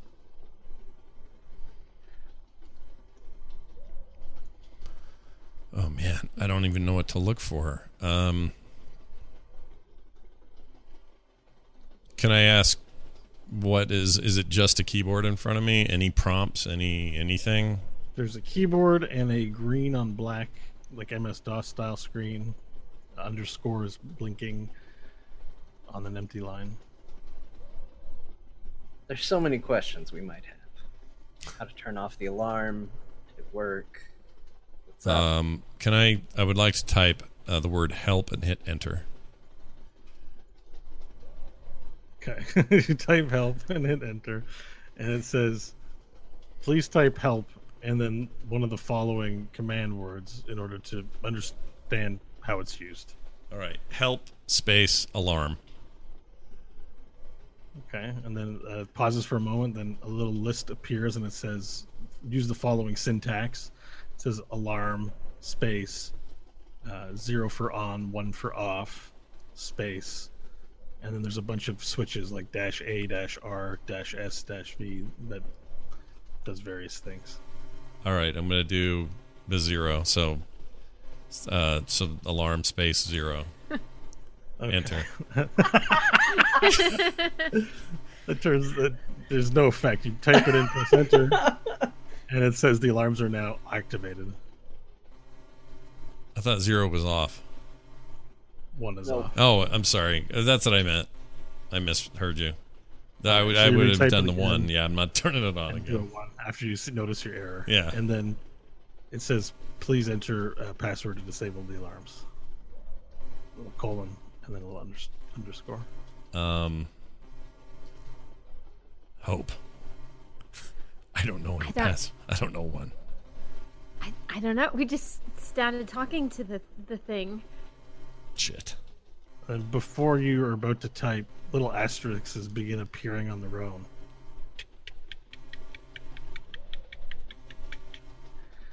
And then enter is pushed from some unknown location, and the alarms go. And the room falls silent. I didn't type that. I I was over here the whole time. That's a that's ghost typing. Maybe it's it's Darwin. Uh, maybe. Ask him. Ask him. Did it did it work? Did we do it? Wait, who are we asking? He was the one typing to you through the keyboard. oh, right, right, right. Should I type? I mean, I can type that. It's not an actual command, but maybe he'll reply to it. So I'll type. Yeah. I'll type that and hit enter. All right, you type what? Darwin? Did you do that, or what did you Yeah, type? I'll say, Darwin, did you? Is this you? Did you type the password? That's what I'll say. And a little time goes by, and then a little typing begins to appear again, and says, "Not sure who Darwin is. This is Charles Dickens, Shit. but yeah, it says." So Charles Dickens is in there still. The Illithid. Okay, well he's the one that gave us the thing. So I'll say um I'll type did the data transfer work? Enter. A little typing appears back and says, "It did." And then it says, "No longer type on this machine. We may become compromised." And then the machine's power just boom, powers off. Well now I can't type on it. Yeah. Oh, okay. Um I I guess it worked then. Uh, and then you see a little spark come out of a wall unit on the side, and then a, a disk drive just flies out. It barely just hits you, hits the wall behind you, and it's on fire on the ground. A disk drive? I guess some sort of box-like shape. Okay. of computery business fires out, out oh, automatically, just ejects from the wall. Okay. You're not sure what it is. I don't know what that means, but I think it worked. Should we take the drive? I'm, I'm going to take the drive. It's on fire. It is on fire. Is it on fire? I don't know. Is it? Yeah, I'm going to blow on it. Okay. You add oxygen to the fire, increasing the size of the flames. Oh, brother. Um, Lick it. uh, I don't know what to do. it. Do we have anything we can douse it with? Um, Step, just put it on the ground. I'll step on it. You don't have a cantrip that uh, you know produces anti-fire business. well, yeah, but then you'll freeze it. I don't think that's good. All right, I'll I'm fairly certain uh, whatever it is is damaged due to the fire, but okay. All right. Well, no, that's fine then. I'll ray of frost it. Just a little bit of, just freeze out the fire, and it then. comes out of your hand and you freeze out the fire, and it fire douses. all right. There's a broken-looking piece of equipment with ice on it. I will put it in my pocket. Actually, I'll inspect it first. Do I see anything about it that matters? I mean, it just it looks like a case with microchips in it. You're not sure what they do. Hope you know what these are. You make shit all the time out of stuff like this. No, no, I know how to make cars, but they don't really have these things. All right, I think we better keep it just in case, and I'll pocket it. All right. And So then you now have a you can put like a a burnt disk drive on your on your inventory. Adding it now. The burnt computer disk drive. Burnt. All right. Computer disk Now disk to. Varel and, and Stanley. So Make my goal would be to go back to where I had put it down at the end of the fight and Uh-huh. look for a little mucus trail from that location. All right. Survival. Varel, you assisting with this? Yes. All right. You can roll with advantage because of the assistance. All right. Oh boy, they're neither very good. Uh, that's a thirteen. I will take over this. This job of snail searching out of the way. Right. You Stanley. push Stanley out of the way as, as you look around quizzically. 18. Okay, you see a, a small. You can sense. You don't see it, but you sense it with your smell. That a trail, a snail trail, is leading underneath um, a floorboard where there's a little gap in the wall. All right. Is it liftable?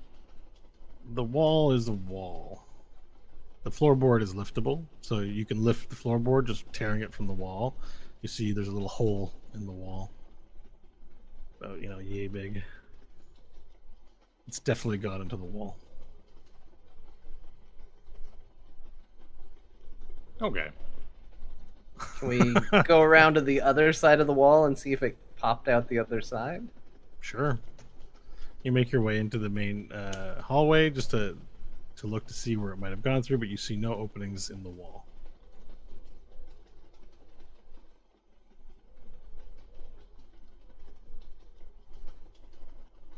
Well, any ideas, Varel? Fate has conspired against us.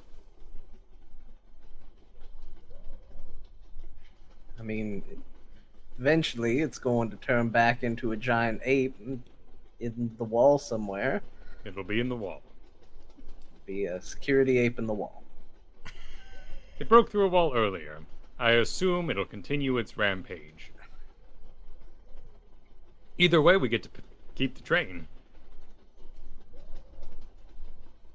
Do you not want to take apart the wall? Do you want to take apart the wall, Varel? Get the feeling that the wall would somehow deal one point of damage in being taken apart, and we'd find ourselves in a worse position. Perhaps you could take it apart carefully. Careful is not my job. Voice.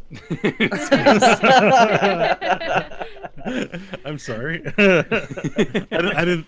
I didn't expect this to uh, to produce uh, quite the uh, challenge. You're like, well, I guess it's gone. It's gone. it's in the wall. It's gone. Never see it again.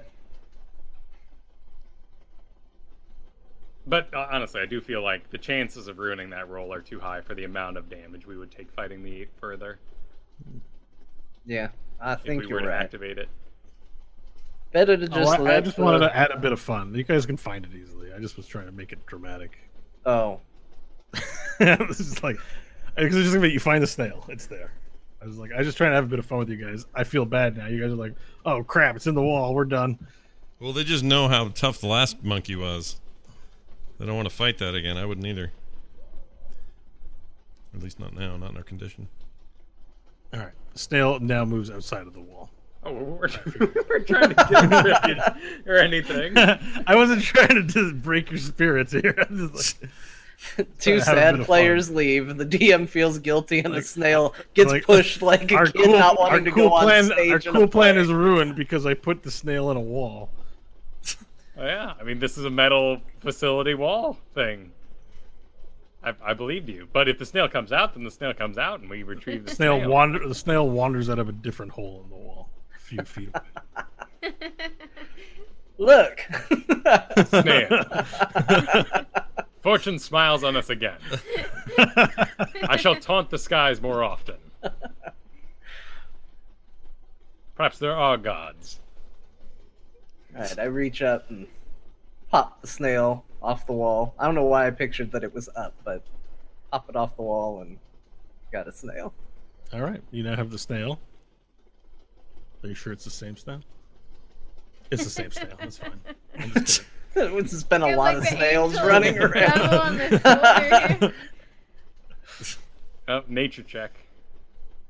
Alright, All right, do a make our nature check. way. Uh... Okay, let's see. 15. Varel knows it's the same snail. All right. Okay. John doesn't. Or Stan. Hey, doesn't. I didn't say the result of mine. Uh, you and made it it was- sound. I was It reading was a your- 19 for the oh, record. Oh, wow. you, you, you know even better. Um, okay, so everyone uh, meets back up, discusses how their adventure went separately. So, what did you learn? We found a snail. We kind of lucked into it, but we found it. It was in the wall, and then it emerged again. I think it's still mad at Varel for some reason, and it. I think it was coming to attack him again. Hmm. We were concerned about the integrity of the wall, and if it might damage the snail from the inside. Hmm. Our delay is sad. I apologize. we we received a message from the Illithid who sent us on our quest in the first place, at least claiming to be him on the console, saying that we successfully did what needed to be done. It told us to contact him no more via that device and pooped out a part of a computer into the wall, which I then doused with uh, ice and brought with us in case we need it for something, and I don't know if we will. But apparently, while mission mission a success on the other side. So that's good. That means we have more time before Vexiad can do what he needs to do. Yes. I believe so. Well, I'm not entirely sure how much time we have left on this little guy, so I think we should probably send him on his way. Agreed. Make our way back to the train. All right, so everyone's in agreement. They leave the executive offices and head back to the train. And sitting outside the train, filing his toenails, is Albert. You guys are back already. I'm starting to get the heebie-jeebies. It's pretty scary in this place. Look at this mist. And he blows the mist. Now the mist comes up to his eyes, so it's a little more irritating for him, you imagine. Do you have any idea what the mist is? I think it's excrement from the illithids that are here. Oh, great. The urgency of the snail, Stanley. Right. I'm gonna go get on the train. Uh, Hope, if you can help me getting it set the way we need to, and then we can mage hand it on its way once they're all set. Yeah, we'll do. What's And incredible we'll is it smells. start- Oh, she'll just start fiddling with the thing to make sure it curves into where the Okay, bunkers were. there's like a panel there where you just see that you set the signal up for left or Right. right. stick the little snail right on the dash by the by the front window. Okay. Stick the snail on the dash. You set it so that it'll turn. You hear a bam as of electrical signal as it sort of pulses down the railroad towards the the dark that you can't see but know is there. And then you hear bing, bing, bing, bing, bing, bing, bing, bing, bing, bing, bing, bing, as it goes down the track. Oh, good! You're gonna send this train crashing. That's great. But wait, how are we gonna get around? The old-fashioned way. Hoofing it. Oh man, I'm glad I got wings. All right, leave the train. Mage hand it forward if I can see through the window, Yeah, the front can. window. Mm-hmm. Put the mage hand, moves it forward, and the train goes at ten miles an hour, just going.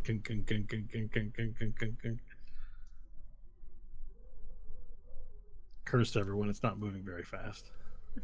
Doesn't matter. All right. It's on its way. It's gonna, it's gonna go to whatever adventure it's gonna do. and then it disappears from view, and you can only just hear it moving.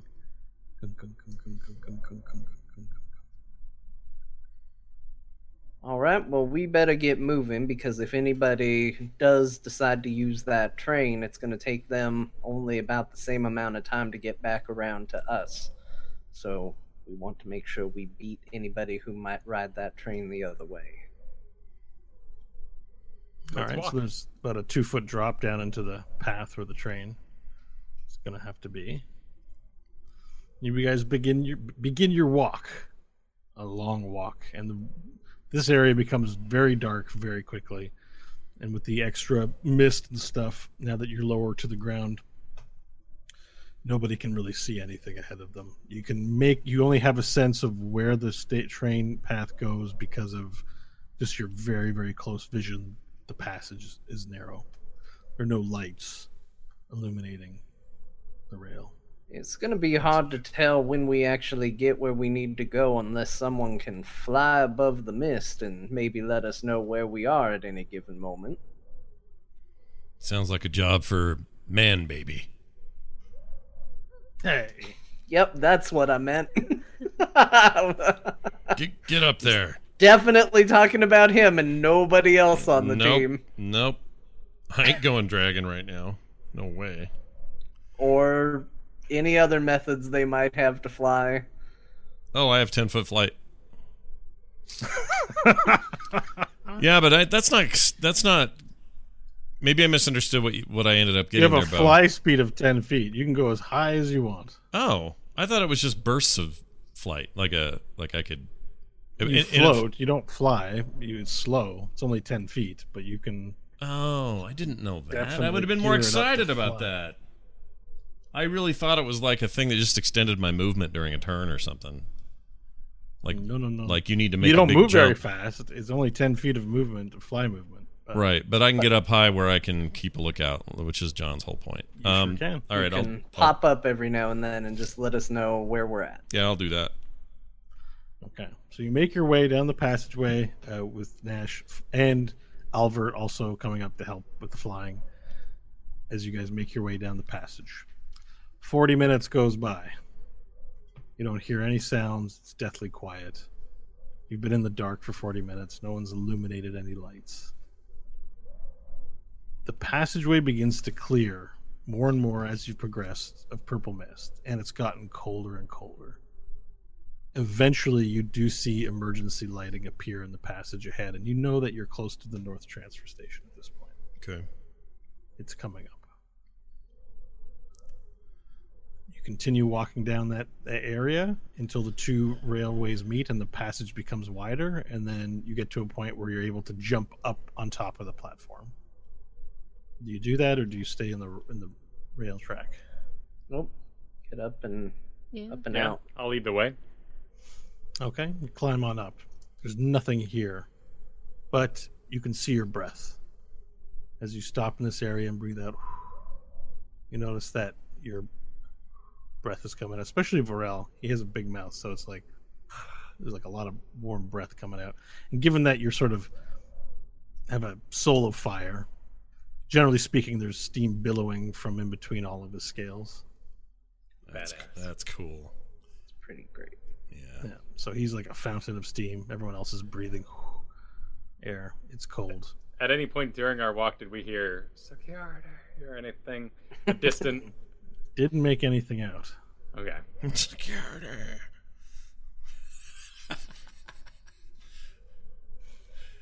uh, Security Monkey's the greatest thing this campaign's ever produced. I love him. Security. Lockbox, great. Freaking Tic Tac, Tic Tac, uh, Dip Tac was great. A lot of great characters. A lot of great characters, but man, Security Monkey is my current bomb. I love that. He guy. was fresh as hell. Yeah. Tic Tac. He, he really was. Was a So no train here, right? At the green station. There are no trains. All right. Well, then I.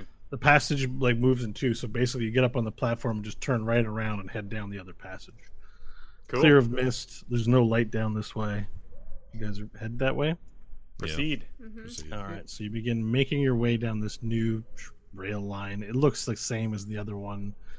It's black and dark, but you don't need to fly anymore because you can. There's no purple mist that's sort of clouding your vision. I need everyone to make a dexterity saving throw, please. Oh no! Security. Security. Ooh, natty twenty. Okay. Nine. Uh, did you say saving throw? Yeah, Saving throw. Uh, twenty-two. seventeen. Okay. So nobody falls, but uh Whoa, that nine did You- you- good. Hope. Sorry, go ahead. oh, you did nine. Yeah. uh I thought you said nineteen. Okay. Oh, Hope I fall. wish. Oh, Hope you fall to the ground. sorry, and I shouldn't have said anything. I thought. take three points of bludgeoning damage Crap. as you Okay. slip and fall and, and knock your butt on the ground.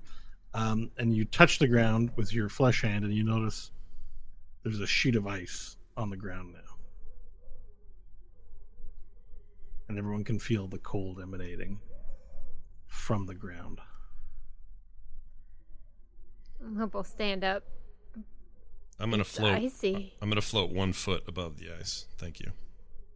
Okay, so you float above the ice, Yep. not slip. Gonna World of Warcraft this shit. The pa- walking from here on out will be difficult terrain, Not for the floating guy, so you'd be moving at half speed. except for floater. This is the ground, except for floater, who's, Who's who's moving significantly moves even, slower. he's moving even slower than everyone else because his floating is not very fast.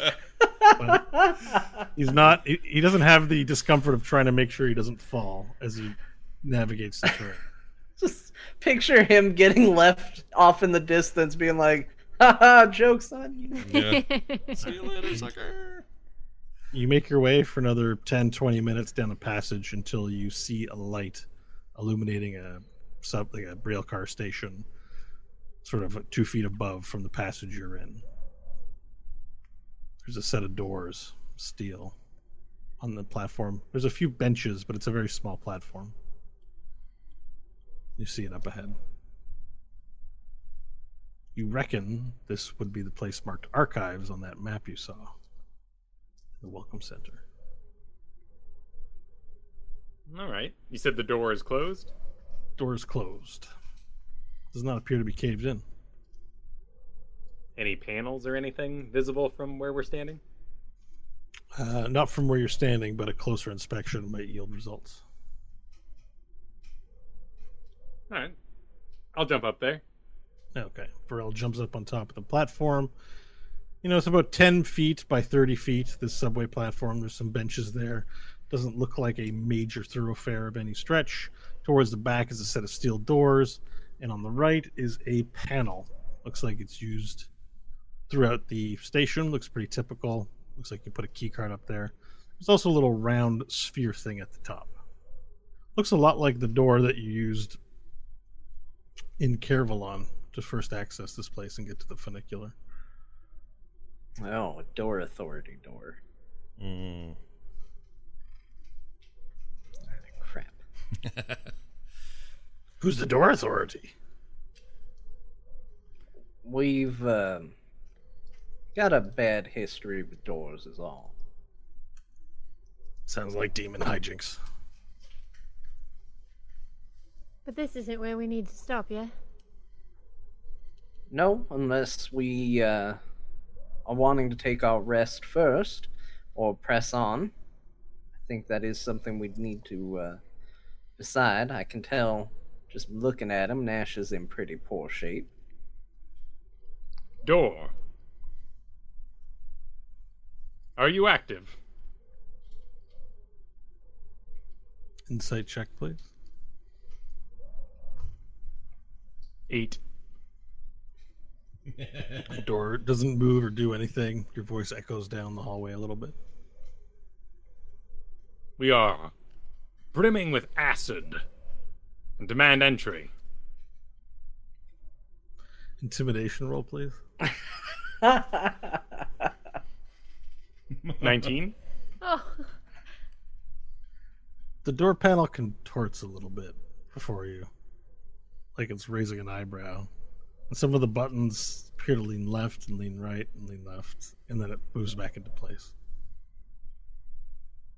You will find us in the door most wanted. A little opening in the metal says, "There's nothing for you here, buddy. Just I see. over long now." What do you hide behind you, door? It's not, not how this works.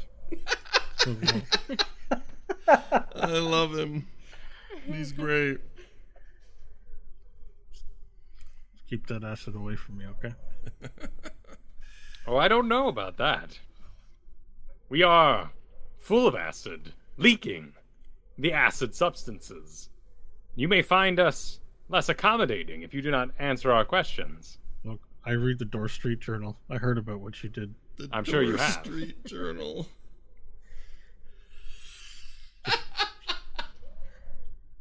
Just move along. Just, just leave me be. let me let me do my job in peace. I'm working, I'm a working oh, man. That is I funny. got a wife and kids. what? I don't, I don't, I don't want to have acid on me. Please, I beg you.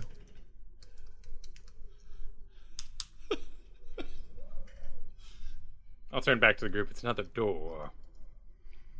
Has secrets once again. But this is not where we need to go. I mean, we could ignore it and just keep moving on. Or it's called archives, and I'll turn back to the door. Which means it holds secrets. It's, it's not for me to know what's behind the door. It's just for me to keep it closed unless I need to open it. If you ever wish to see your windows again, you will tell us what's inside. I swear, I don't know what's inside, man. Poor excuse for a door that knows not what it protects. Okay, hold on. I need to ask this door a question because I need to understand how this works.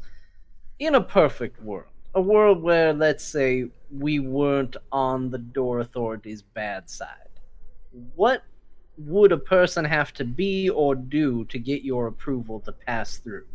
Look, look, look, man. It's above my pay grade. Okay, just Well, surely you know what you need to open up. What are What your are doors rules? paid in? I need a key card. All right, with the right authority on it. But we know who you are, and that you trick doors, and that you abuse doors. I'm not supposed to give you. You even. You even lie to doors. What if we had the key card that you needed?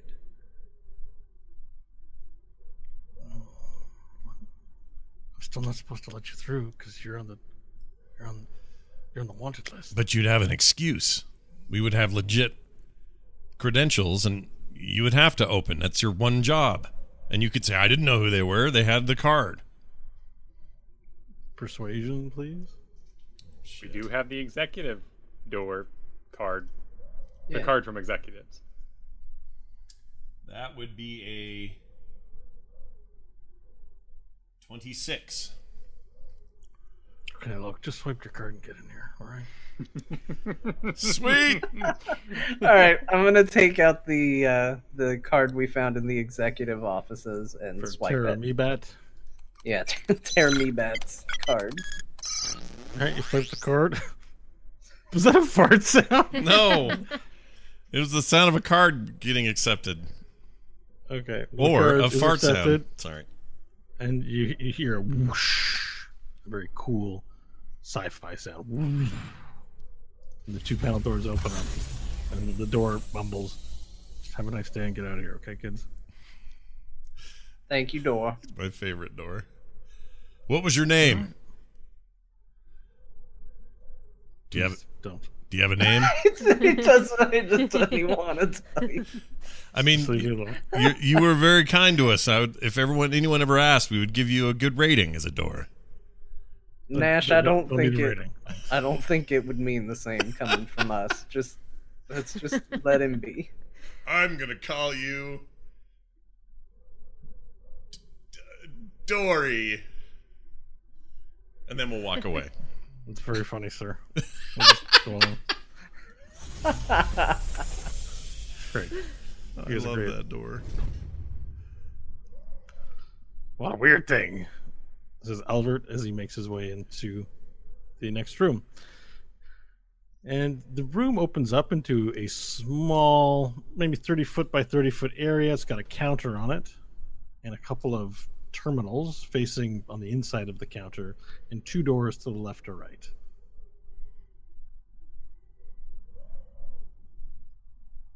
So it's a.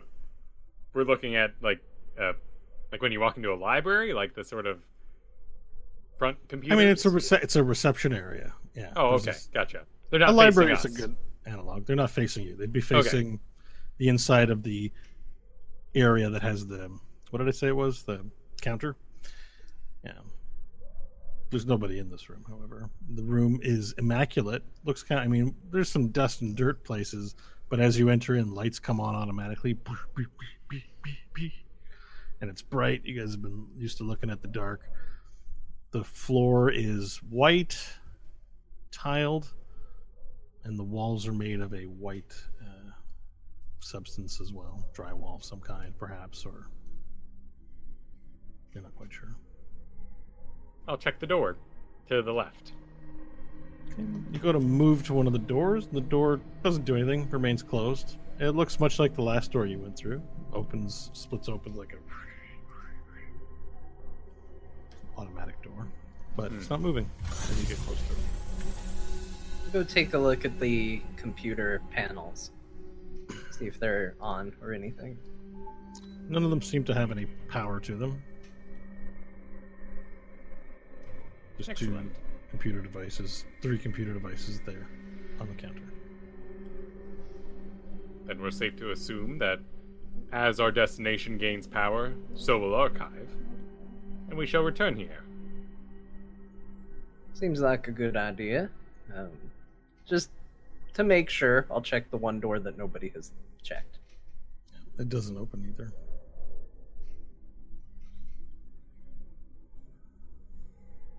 All right. Do we press on or do we take a a rest? Are we safe? I mean, I feel like we're safe here. We should rest here. Depends on Dory. Oh, good point. We should probably have a watch rotation. Is there enough room in here to drop the dome? Uh, you can pr- uh, squeeze. Yeah, it's a ten foot by ten foot dome, right? It's a ten foot radius dome. It, it'll be a cramped fit, but you might be able to get it in here. Hmm. I don't like it. We got a door that's gonna give us away if anything comes by. And technically, we can mana bar this biz. And if we do get in a fight, we can blow everything we've got. Because I think this is our only rest down here. So let's let's do data center is my vote. Press on and see what we see what we find. Yeah, and if we do get in a fight, we've got scrappiness behind us. We can pull it off. But Okay. and it'll all be my fault if we all die. So I'll, I'll accept responsibility. Well, I mean, I think Nash is really the only one in any actual danger, and that's fine. Yeah, it's true. All right, so you exit out of the door back into the uh, back into this railway. jump on down and continue making your way down the passage. I need to everyone. Well, you jump down carefully. We won't have to do any saves, but you remember that the the patch there's ice patches on the ground. It's very icy. And as you continue down back into the darkness, you notice that the walls become slick with ice. That the ice on the ground gets even thicker. And after 10 more minutes of traversing down this very icy passage, you see light again at the end of the tunnel. And there's a small little station there that you can see off to the right of the rail station. But the thing that you notice the most is that behind the station is a large set of doors. These doors are large, they're about 40 feet high. They look to be made of steel. But the thing that's most remarkable about it is they're trapped between a thick sheet of ice that coats all around the walls. Albert speaks up and says, This is what I mean. How are we supposed to get in here? There's a thick sheet of ice on that door. You think there's something behind it? Whatever a data center is, that's what's behind there. Varel could flame up and hug the door. Melt it, perhaps. Might take time. Yeah, I'll hold a hand up near it, not touching the ice, and see if I can melt a little bit of it. Okay, as you move your hand close to the ice, you do see that it begins to sweat and water begins to drop down. And as the water gets lower to the ice, it refreezes and begins making sort of a freezing ramp at the bottom. Hmm. Seems it is perpetually cold. The parts I melt only cause ice in other places. We would have to make strong attack against it in order to melt it all at once. Well, I know you- you and Nash both are capable of such things. True. Uh, Maybe fire is not the answer, but breaking it is. Do you have a method of breaking the ice? No, I hate violence. I abhor it. Then what happens in your chamber of anuses? Well, it's psychological torment. I mean, I'm I'm okay with that, but I don't really like punching and kicking and cutting and dismembering. Not my cup of tea. Remember, torture isn't violence. Torture is an art. What are the doors made out of? The steel. Oh. Yes. I am going to cast heat metal on the entirety of the door. Can you cast it through the ice? Um, let me see. Is it a touch range? Choose a manufactured metal object that you can see within range. Okay, perfect. So you're going to heat the metal. Now, the magic of the heat metal means that it doesn't melt, right? It doesn't bring it to its. It's enough to damage whatever's touching it or heat Right. it up, but not to melt the door it's or the armor or whatever itself. Right. But in theory, I would think with the entirety of the surface now going boiling hot, and I can continuously allow this heat to pulse for a minute straight, I would think that that would be enough time to allow that water to, when it refreezes, be away from the door instead of on it. Okay, so it's a very large door. Um, I don't know, but I would say one of the doors would be an object. So, okay. You're gonna cast heat metal. Yep. Okay, you cast heat metal, and the door begins underneath begins glowing red, and you can feel that the door is definitely heating up, but it's hard to tell what's going on on the other side of the door that you can't see. But on the side that you can see, you begin to hear a as little cracks and hairline fractures begin opening up in the ice sheet in front of the door.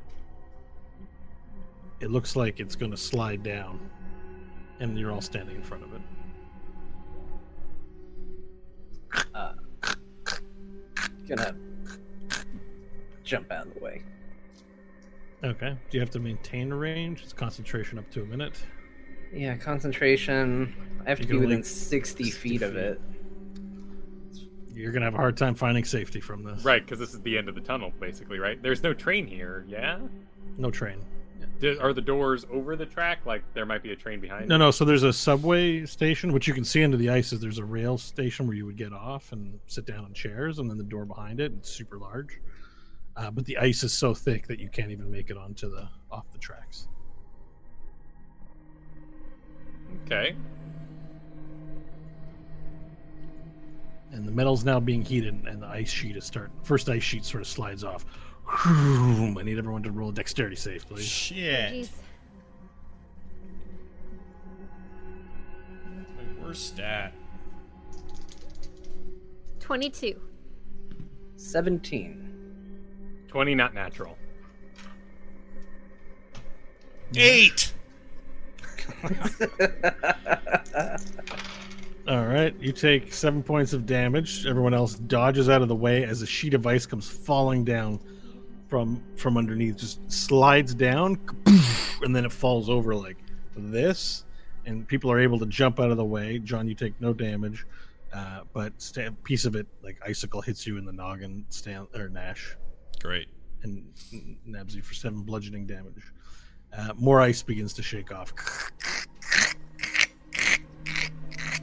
I'm gonna rel- not keep the spell going. This seems dangerous. Okay, so as you uh, let it go and it begins to cool off, the, this sheet of ice does come off. I need everyone to roll a saving throw. please. Wait, I wanted. I was gonna move out of the way before. There's nowhere I can really Okay. move though, right? Well, no, you can move out of the way. Stanley's the only one that can't move out of the way. yeah, I'm gonna move back, so I'm not. I don't need another rando hit. You know what? That's fine. I'm a dexterous elf. Bring it on. And You're gonna I- maintain it. I said that with a lot of confidence because I rolled a 22 on my save. Okay. 13. All right, perfect. As this comes off, uh, everyone is able. Now that they saw the first one, are able to more safely move down, take no damage. Stanley, you stay within range, but pretty soon a river of water just begins, just really cold, filling up the the um, the area, uh, the, the the rail, the railway, and you're now sort of knee deep in water as it's just flushing out like a giant waterfall from underneath the layers of ice. It's very cold, and there's a chance it refreezes. Uh oh. Oh, keep it going, Stanley. Wait. Hang on. If the ice is attacking us, That's a good question so far. uh, haven't attacked a hostile or taking damage since my last turn. Okay, cool. All right, so I will I will enter my rage and I will attack the wall, and I'm gonna help Stanley break up pieces of ice that would come flying at us, tank the Okay, pieces so y- that fly at the team. Okay, so I'm, I wasn't really planning on doing a combat turn order thing, but you want to be basically punching ice every turn. Yes, and I'll be flame bursting, and And does that maintain your rage? If it's damage? considered a hostile, otherwise I'll be tanking the hits from the wall to block it from Nash and Hope and okay, Stanley. perfect. Uh, so you'll have to take hits because it's not hostile; it's, it's ice. It's benign. Um, so uh, yeah, so you're going to continue maintaining it for the full minute, uh, Stanley. Nope. After all, Wait, we're doing a minute of this? That, Well, that there's that much ice? there it's it's like 20 feet thick of ice. A massive sheet of ice on the door, covering the entire rail station. I mean, even at Like, assuming all ice was repurposed and flown off the wall, it would fill the entirety of the railway in solid form. In liquid form, it might run off, you know, way farther down. but that would be a minute of getting hit by ice, yeah. which would be about And- 40 damage if we're lucky. Possibly It- it refreezing possibly- from the water. being It'll in the water. probably take more than a minute to heat metal through it, but you could do it. It's going to require more than one heat metal. I see. You slot, you've slot I off maybe two feet of ice, and there's still 18 feet to go. I think mm, maybe we don't keep doing this. Okay.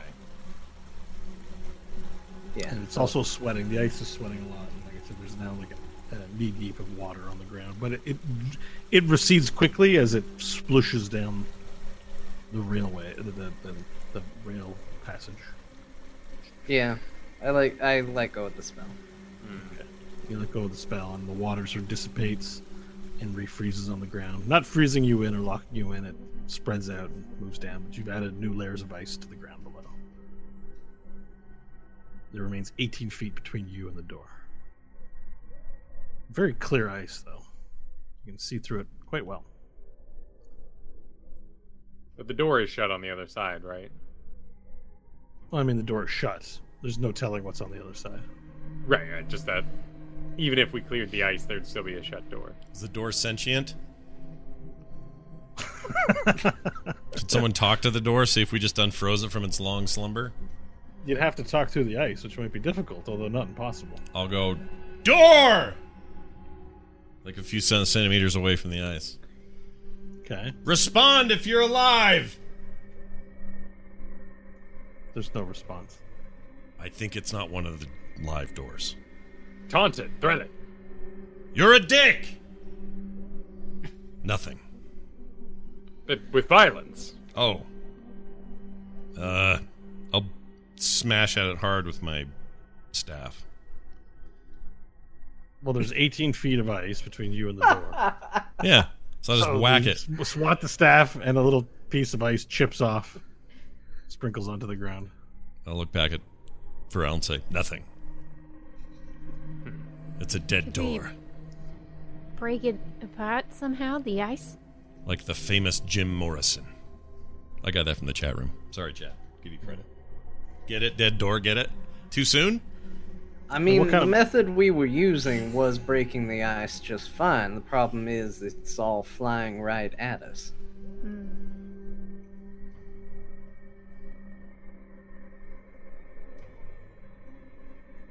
Perhaps if we brought the laser guns. Well, pretty sure that ship has sailed. Yeah, that was a long time ago. Any other ideas? We've got a wealth of fire we can throw at it for a time. Does anyone have any explosives? I have. Look at Nash. I see, I see Nash's got Scott got up from drawing into like, oh, let me check my big inventory. Yeah, I got shit. I still have a lot of cool stuff. Like I could pull off this portable ram finally. I don't know if that's going to be enough room here to swing it or Oh. make any difference. That's not a bad idea. I have no explosives though. I just have that. I'm all out of rope. I got two 10 foot poles. A riding horse with saddlebags. Still, we still got that. Some old cigarettes. That's right, you said you would smoke those. Yeah, smoke I smoked some out. of them. I didn't smoke them all. Uh, but we could try the ram. I'll suggest to the team. I don't know if we have. Well, I don't know. That's a lot of ice. If we have the strength for all of us to sort of grab a side and go. I mean, what if we did that? What if we had Stanley melt it with the melt door business, and then Hope and I just slam the ice sheets as they came down with the portable ram? I mean, it's a I mean, we can certainly try it. And see Bo- if that uh, works. Bo. I assume that the ram on this patch is like a handheld type ram. It's not like a machine or something, right? Yeah, it's a ram like you see in um, you know medieval movies when they're breaching castle, right? Everyone Okay. sort of holds it. And Okay, that's what I thought. that's what I'm picturing. I also I kind of pictured that too. I just wanted to make sure before we I'm pulled it gonna read it because it's not really something I've looked at. So uh, let's see. Wait, do you? It's just a patch on your thing. Right? Yeah, it's just a patch I'd rip off, and suddenly we'd have it. Yeah, I think I might have an entry in D and D Beyond, but I'd have to look at it. So, but yeah, I got it here. For... Yeah, So- you do. Plus four to strength check, and if another character helps you wield it, you get advantage Oh, cool. for breaking down doors. Yeah.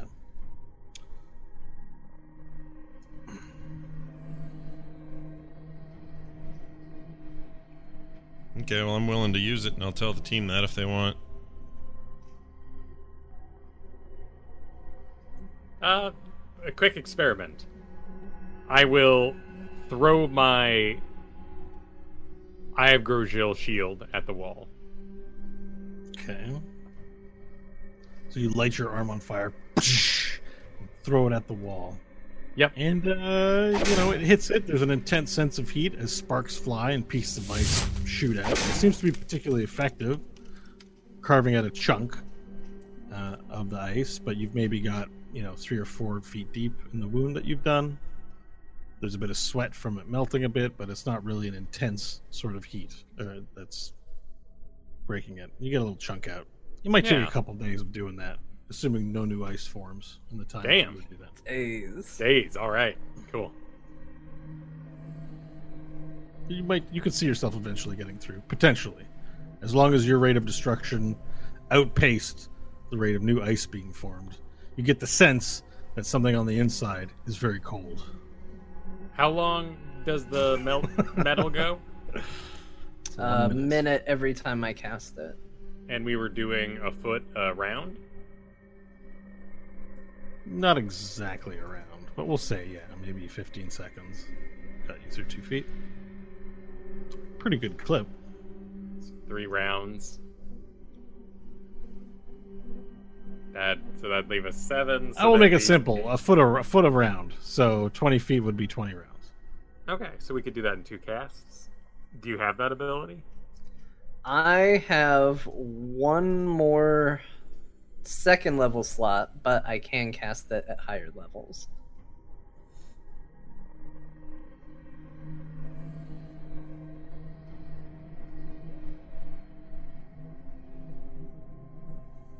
So, I guess to answer your question directly, I have four more casts of it possible.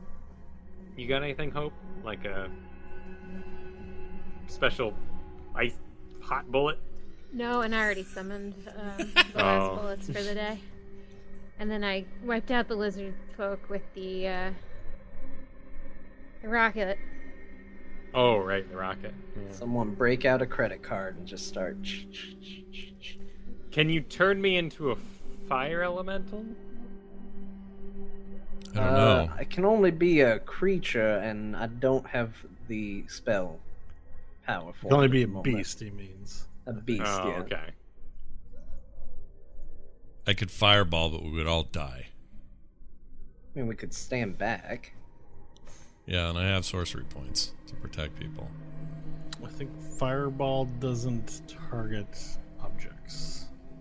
It doesn't affect objects. I'm reading right now. Bright spicuous fire. I think it does actually. I don't. I think that's probably wrong. Um, Hold on. Each but I'd be concerned. creature- uh, but No, it says each creature in a 20 foot radius, but it's it's it where would it's affect centered. like uh, flammable objects in the area and stuff like that. It's it's. yeah, But I think the, the concern I'm trying to express is more that it's like um, it's very it's a flash and it's done. yeah, it's not have it's 18 feet of ice heat. to get through, so you might be able to burst some of it out, but Yeah, ice is pretty tough to break through. You need like an ice pick and start wailing on it, maybe. Hope's gonna start looking around to see if maybe there are any hatches or anything. Okay, investigation check. Crawl spaces.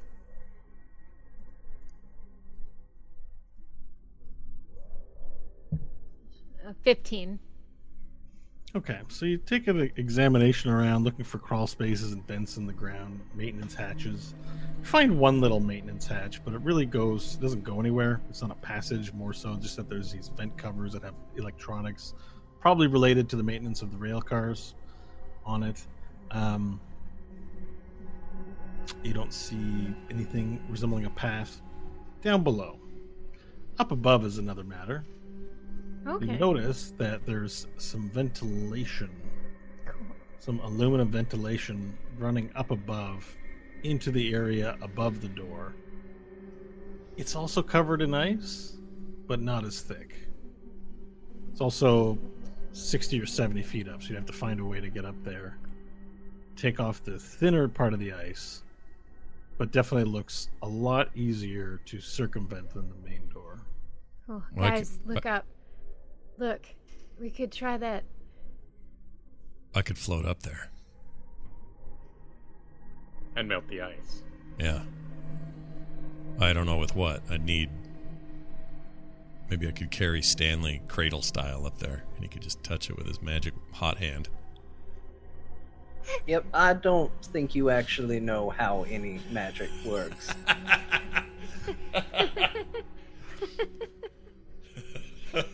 Actually, I don't know if I can carry anyone in flight. Can I? I don't know. I'd have Sure. to look it up. Can I? You can carry up to your weight limit. Oh, well, Stanley's smaller than me. So what's your weight limit? Strength times 15, right? Yeah. So let's How see. much do you weigh, John, with all your items? Uh, let's find Stanley, out. I mean, not John, Stanley. All right, Stanley weighs 188 pounds and carrying uh, 43 pounds on top of that. Oh, well, I weigh. F- my strength is. I only have 11 strength, so that's like what 55. So 11 times 15, yep, calculated by 0, times 15. You can carry, uh, your encumbrance start starts at 165. Oh, So once you have a little bit more on top of you, then you would fly, fly at half speed. And then once you had too much on you, you would have not be able to move at all. okay, So I mean, with your own equipment you're- plus Stanley, you probably won't be able to fly. okay. You're shooting fire all the time. Why don't you just blow up the ice and go up there yourself? I don't know. I thought it would be fun. We could do something together for once. Always Yeah. trying to find a way for me and Stanley to find common ground, but no, even my this the little idea to go up there and do that, no good. Well, that's fine, and I'll start to ri- rise up by myself with a flaming fist clenched tightly on one hand, and I'll rise up there ready to blast that thing with a firebolt, not ball. You're going to firebolt it? Yeah, I mean ball would be dumb, right? All right. Make an attack roll. But cool. It would be cool, but It'd be pretty awesome. All right. Wait, are we doing this for? Does that thing need to have hit? Does it need to try to save? It's an attack roll. You need to attack Uh, roll it. This inanimate block of ice. Hold on. All right, that would be plus. So that puts it at. Oh, come on, die, fall. Uh, sixteen looks like. Okay. So you're able to hit it. Roll damage dice, please. All right, this is two d10 plus a third d10. Okay, so three d10. Oops. One, two, three. That'd be twenty-five. Okay. Wow. Really? It was a strong firebolt. My really? goodness. 25 for firebolt? Seven, That's crazy. seven, nine, nine. You roll 3d8 or 2d8 now? Three d8 or no, three d10. 3d10. Yeah, because I get two d10. You get Standard. 3d10 at the 11th level. So it's No, 2d10. I get two d10 at fifth, don't I? No. You get you get 2d10 at 5th. You get 3d10 at the 11th, but you're 8. Oh, I screwed that up then. Let's take. So you over. like, that sounds too strong for Firebolt. That was a really good firebolt. Wait a minute. Why does it say 2d10 damage? I mean, look at your sheet. It says 2d10. I don't think you have any other bonuses. Oh, no, no, no. no. Yeah, um, never mind. Hold on. You, I don't know. Let me reroll. That's still not bad. bonus if you 14. acid damage. Double sevens, 14. Yeah. Okay, perfect. So you fire the bolt at it, and you take a chunk off, and all the chunks of ice come sprinkling down on your face because you shoot it up, but they don't damage you. Um, you make a little, you know, in in. I should be parallel with it because I'm going. I flew up there, floated up there. Yeah, you flew up and fired up.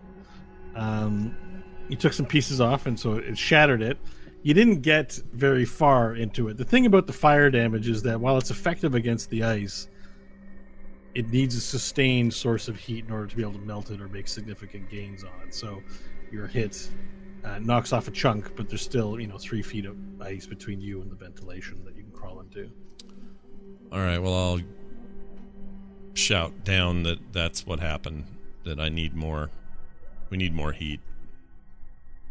So how thick is All it? right, you yeah. you said it was between sixty and seventy, Bo. That's the difference in me being able to hit it or not. Which which is Seventy, it? so slightly out of range. Okay. I'm gonna make it easy for you. You might be able to climb on someone and be able to reach them. Varel, you want to give me a boost? I'll overhead press you. All right. Are you able to hold, take his whole weight? Oh yeah, yeah, I got it. it's strong lizard. Uh, 20 strength. He's a, he's much stronger. Okay, so you climb on top of it. I'll need a acrobatics check from from both of you, please. Might that be athletics for me, or is he flipping? You've got to help him balance on top of you, so I prefer Very well. acrobatics. You can easily take the strength side of things. It's a 13 for me. Seventeen. Okay. With some wobbling, Stanley, you're able to get on top of his shoulders, and now you're standing upright on top of his shoulders. All right. Point my hand up What are you eating? and heat metal on the vent. All right, so the vent begins glowing white hot, and it begins raining on top of you guys. Yep. As water as it begins to sweat and water begins to drip down. As it drips down, hits the surface, it starts to freeze over again. But then it's, it was a full torrent, and Nash is up there too, trying to do his firebolt thing. So he's getting so you're now getting rained on as well. Great. As long as this doesn't cause damage, I'll be all right. There's no damage, but it's all wet and very cold.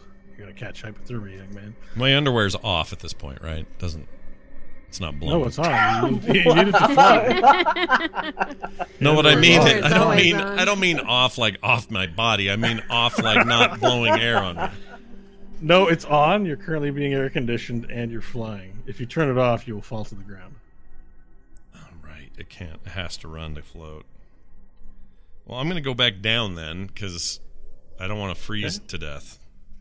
All right. you're, you're definitely very cold because the air conditioning's going. Um, you run back down, you turn it off, you're no longer floating. Eventually, a piece breaks off and it goes to fall down on everybody. Uh, you have to make a dexterity save, everyone, in order to avoid damage.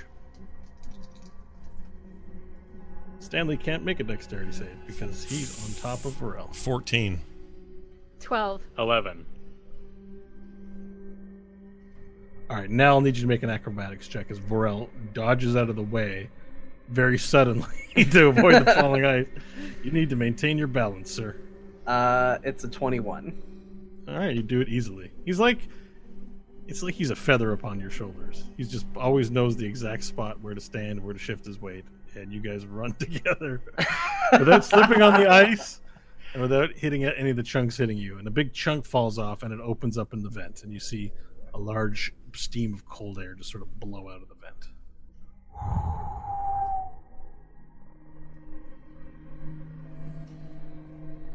It looks like there's nothing in the vent that you might be one might be able to climb inside. All right, Nash, get up there. Why me? Because you've got magical floating underwear.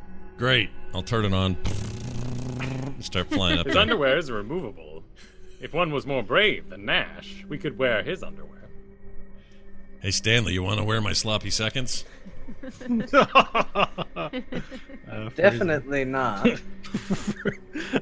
Definitely freezing. All right, I'll float up there and get in. If I I can don't f- think fit. that means what you think. it means. No, I know what I know what it means, but it's definitely something he would say. Something Nash would say. Nash, it's definitely something that. It is. It's totally something he'd say. Uh, Nash, you are, as much as I hate to say it, injured, and I don't think you're the best candidate for this uh, mission. Oh well, you just said sta You just said get up here. No, you said do. Do I want your sloppy seconds? Which, Oh, no, ignoring the flaws with what you just said, does raise a good point that you shouldn't be the one to go up there. okay. I'll take your word for it. So take off the magical floating underwear, please. All right.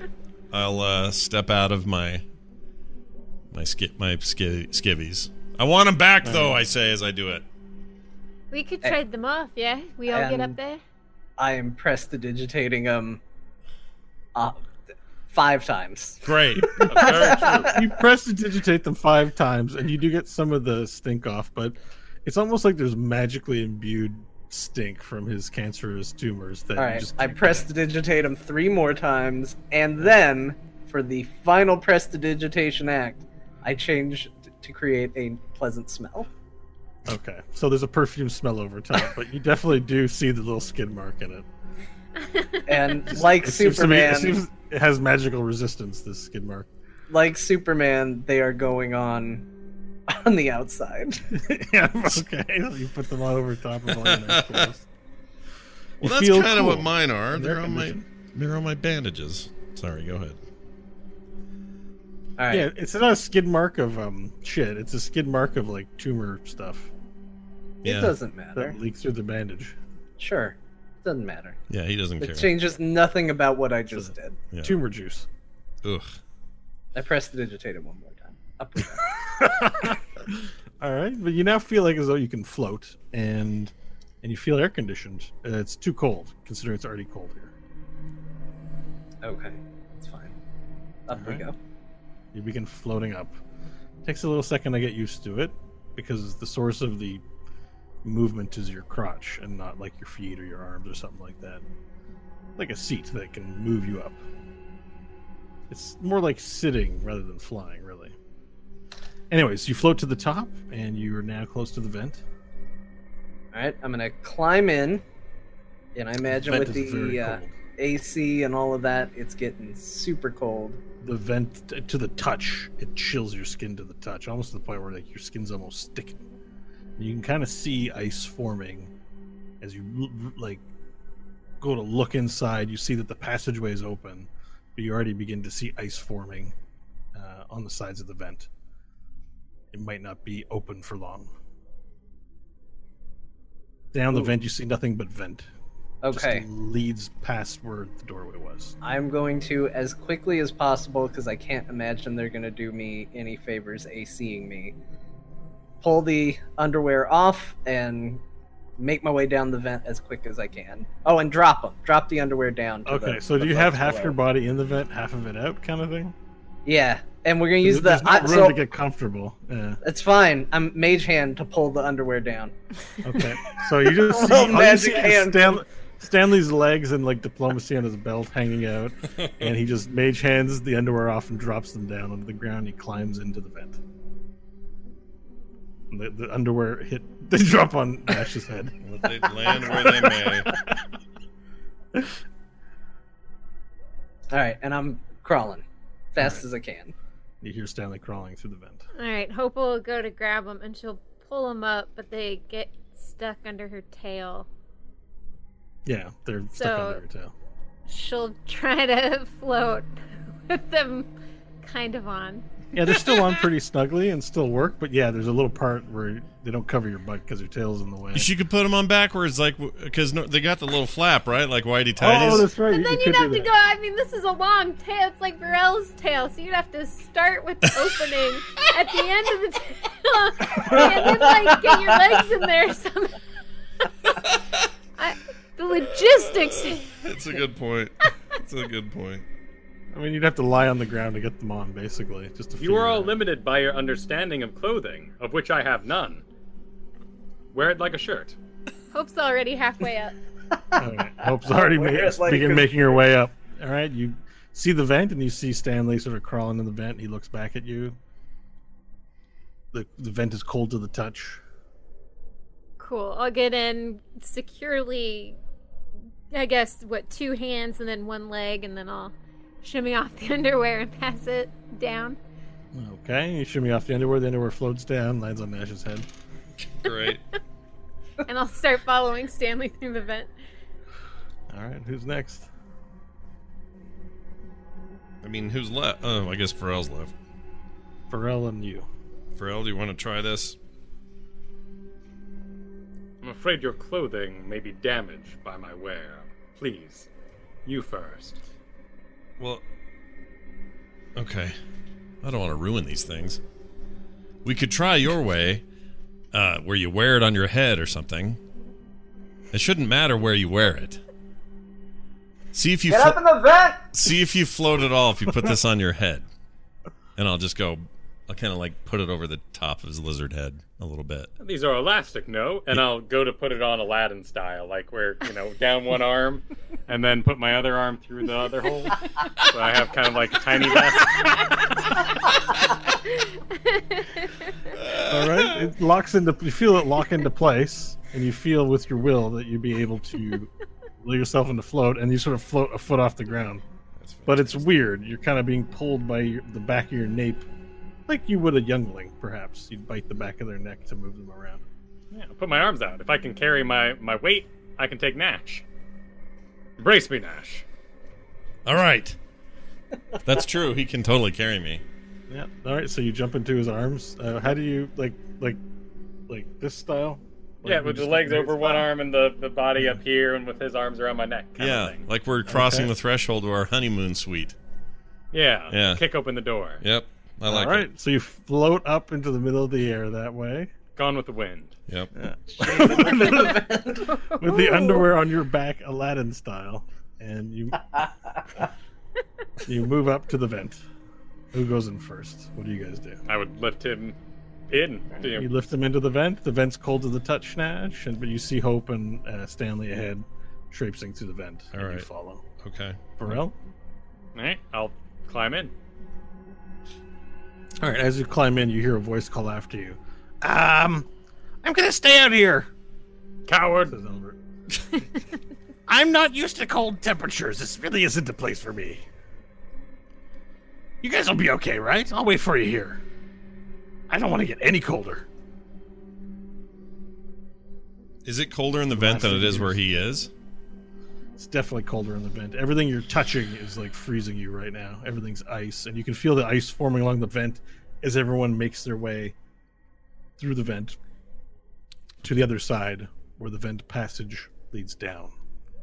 Freaking Tedna 2.0 Where does it go? No one knows. At least not no one until next week. Oh. But there will be dungeons. We'll continue. Yes. Very exciting. We're in a The vent. vent, man. Yeah, it's like uh, uh it's our own little uh what's the movie? Die Hard. It's like Die Hard.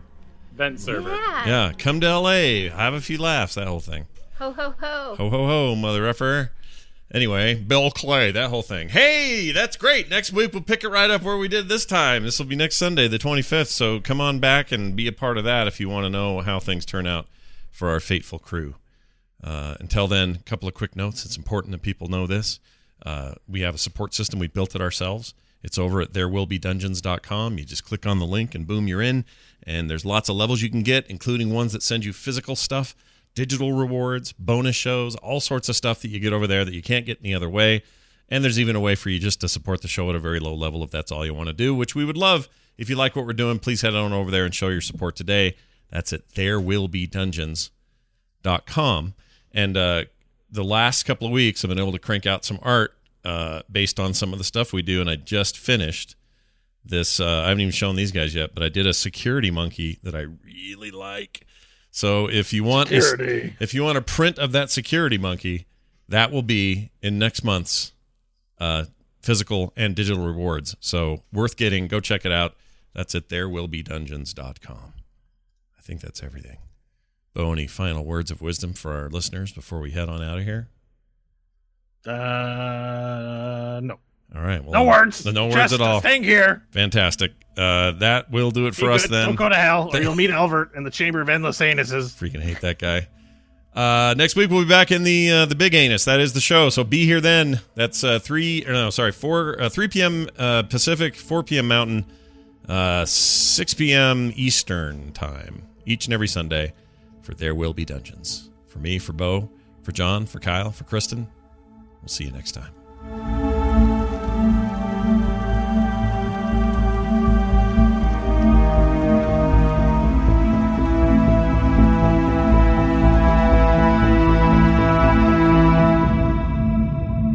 This show is part of the Frog Pants Network. Frog Pants Network. Get more shows like this at frogpants.com.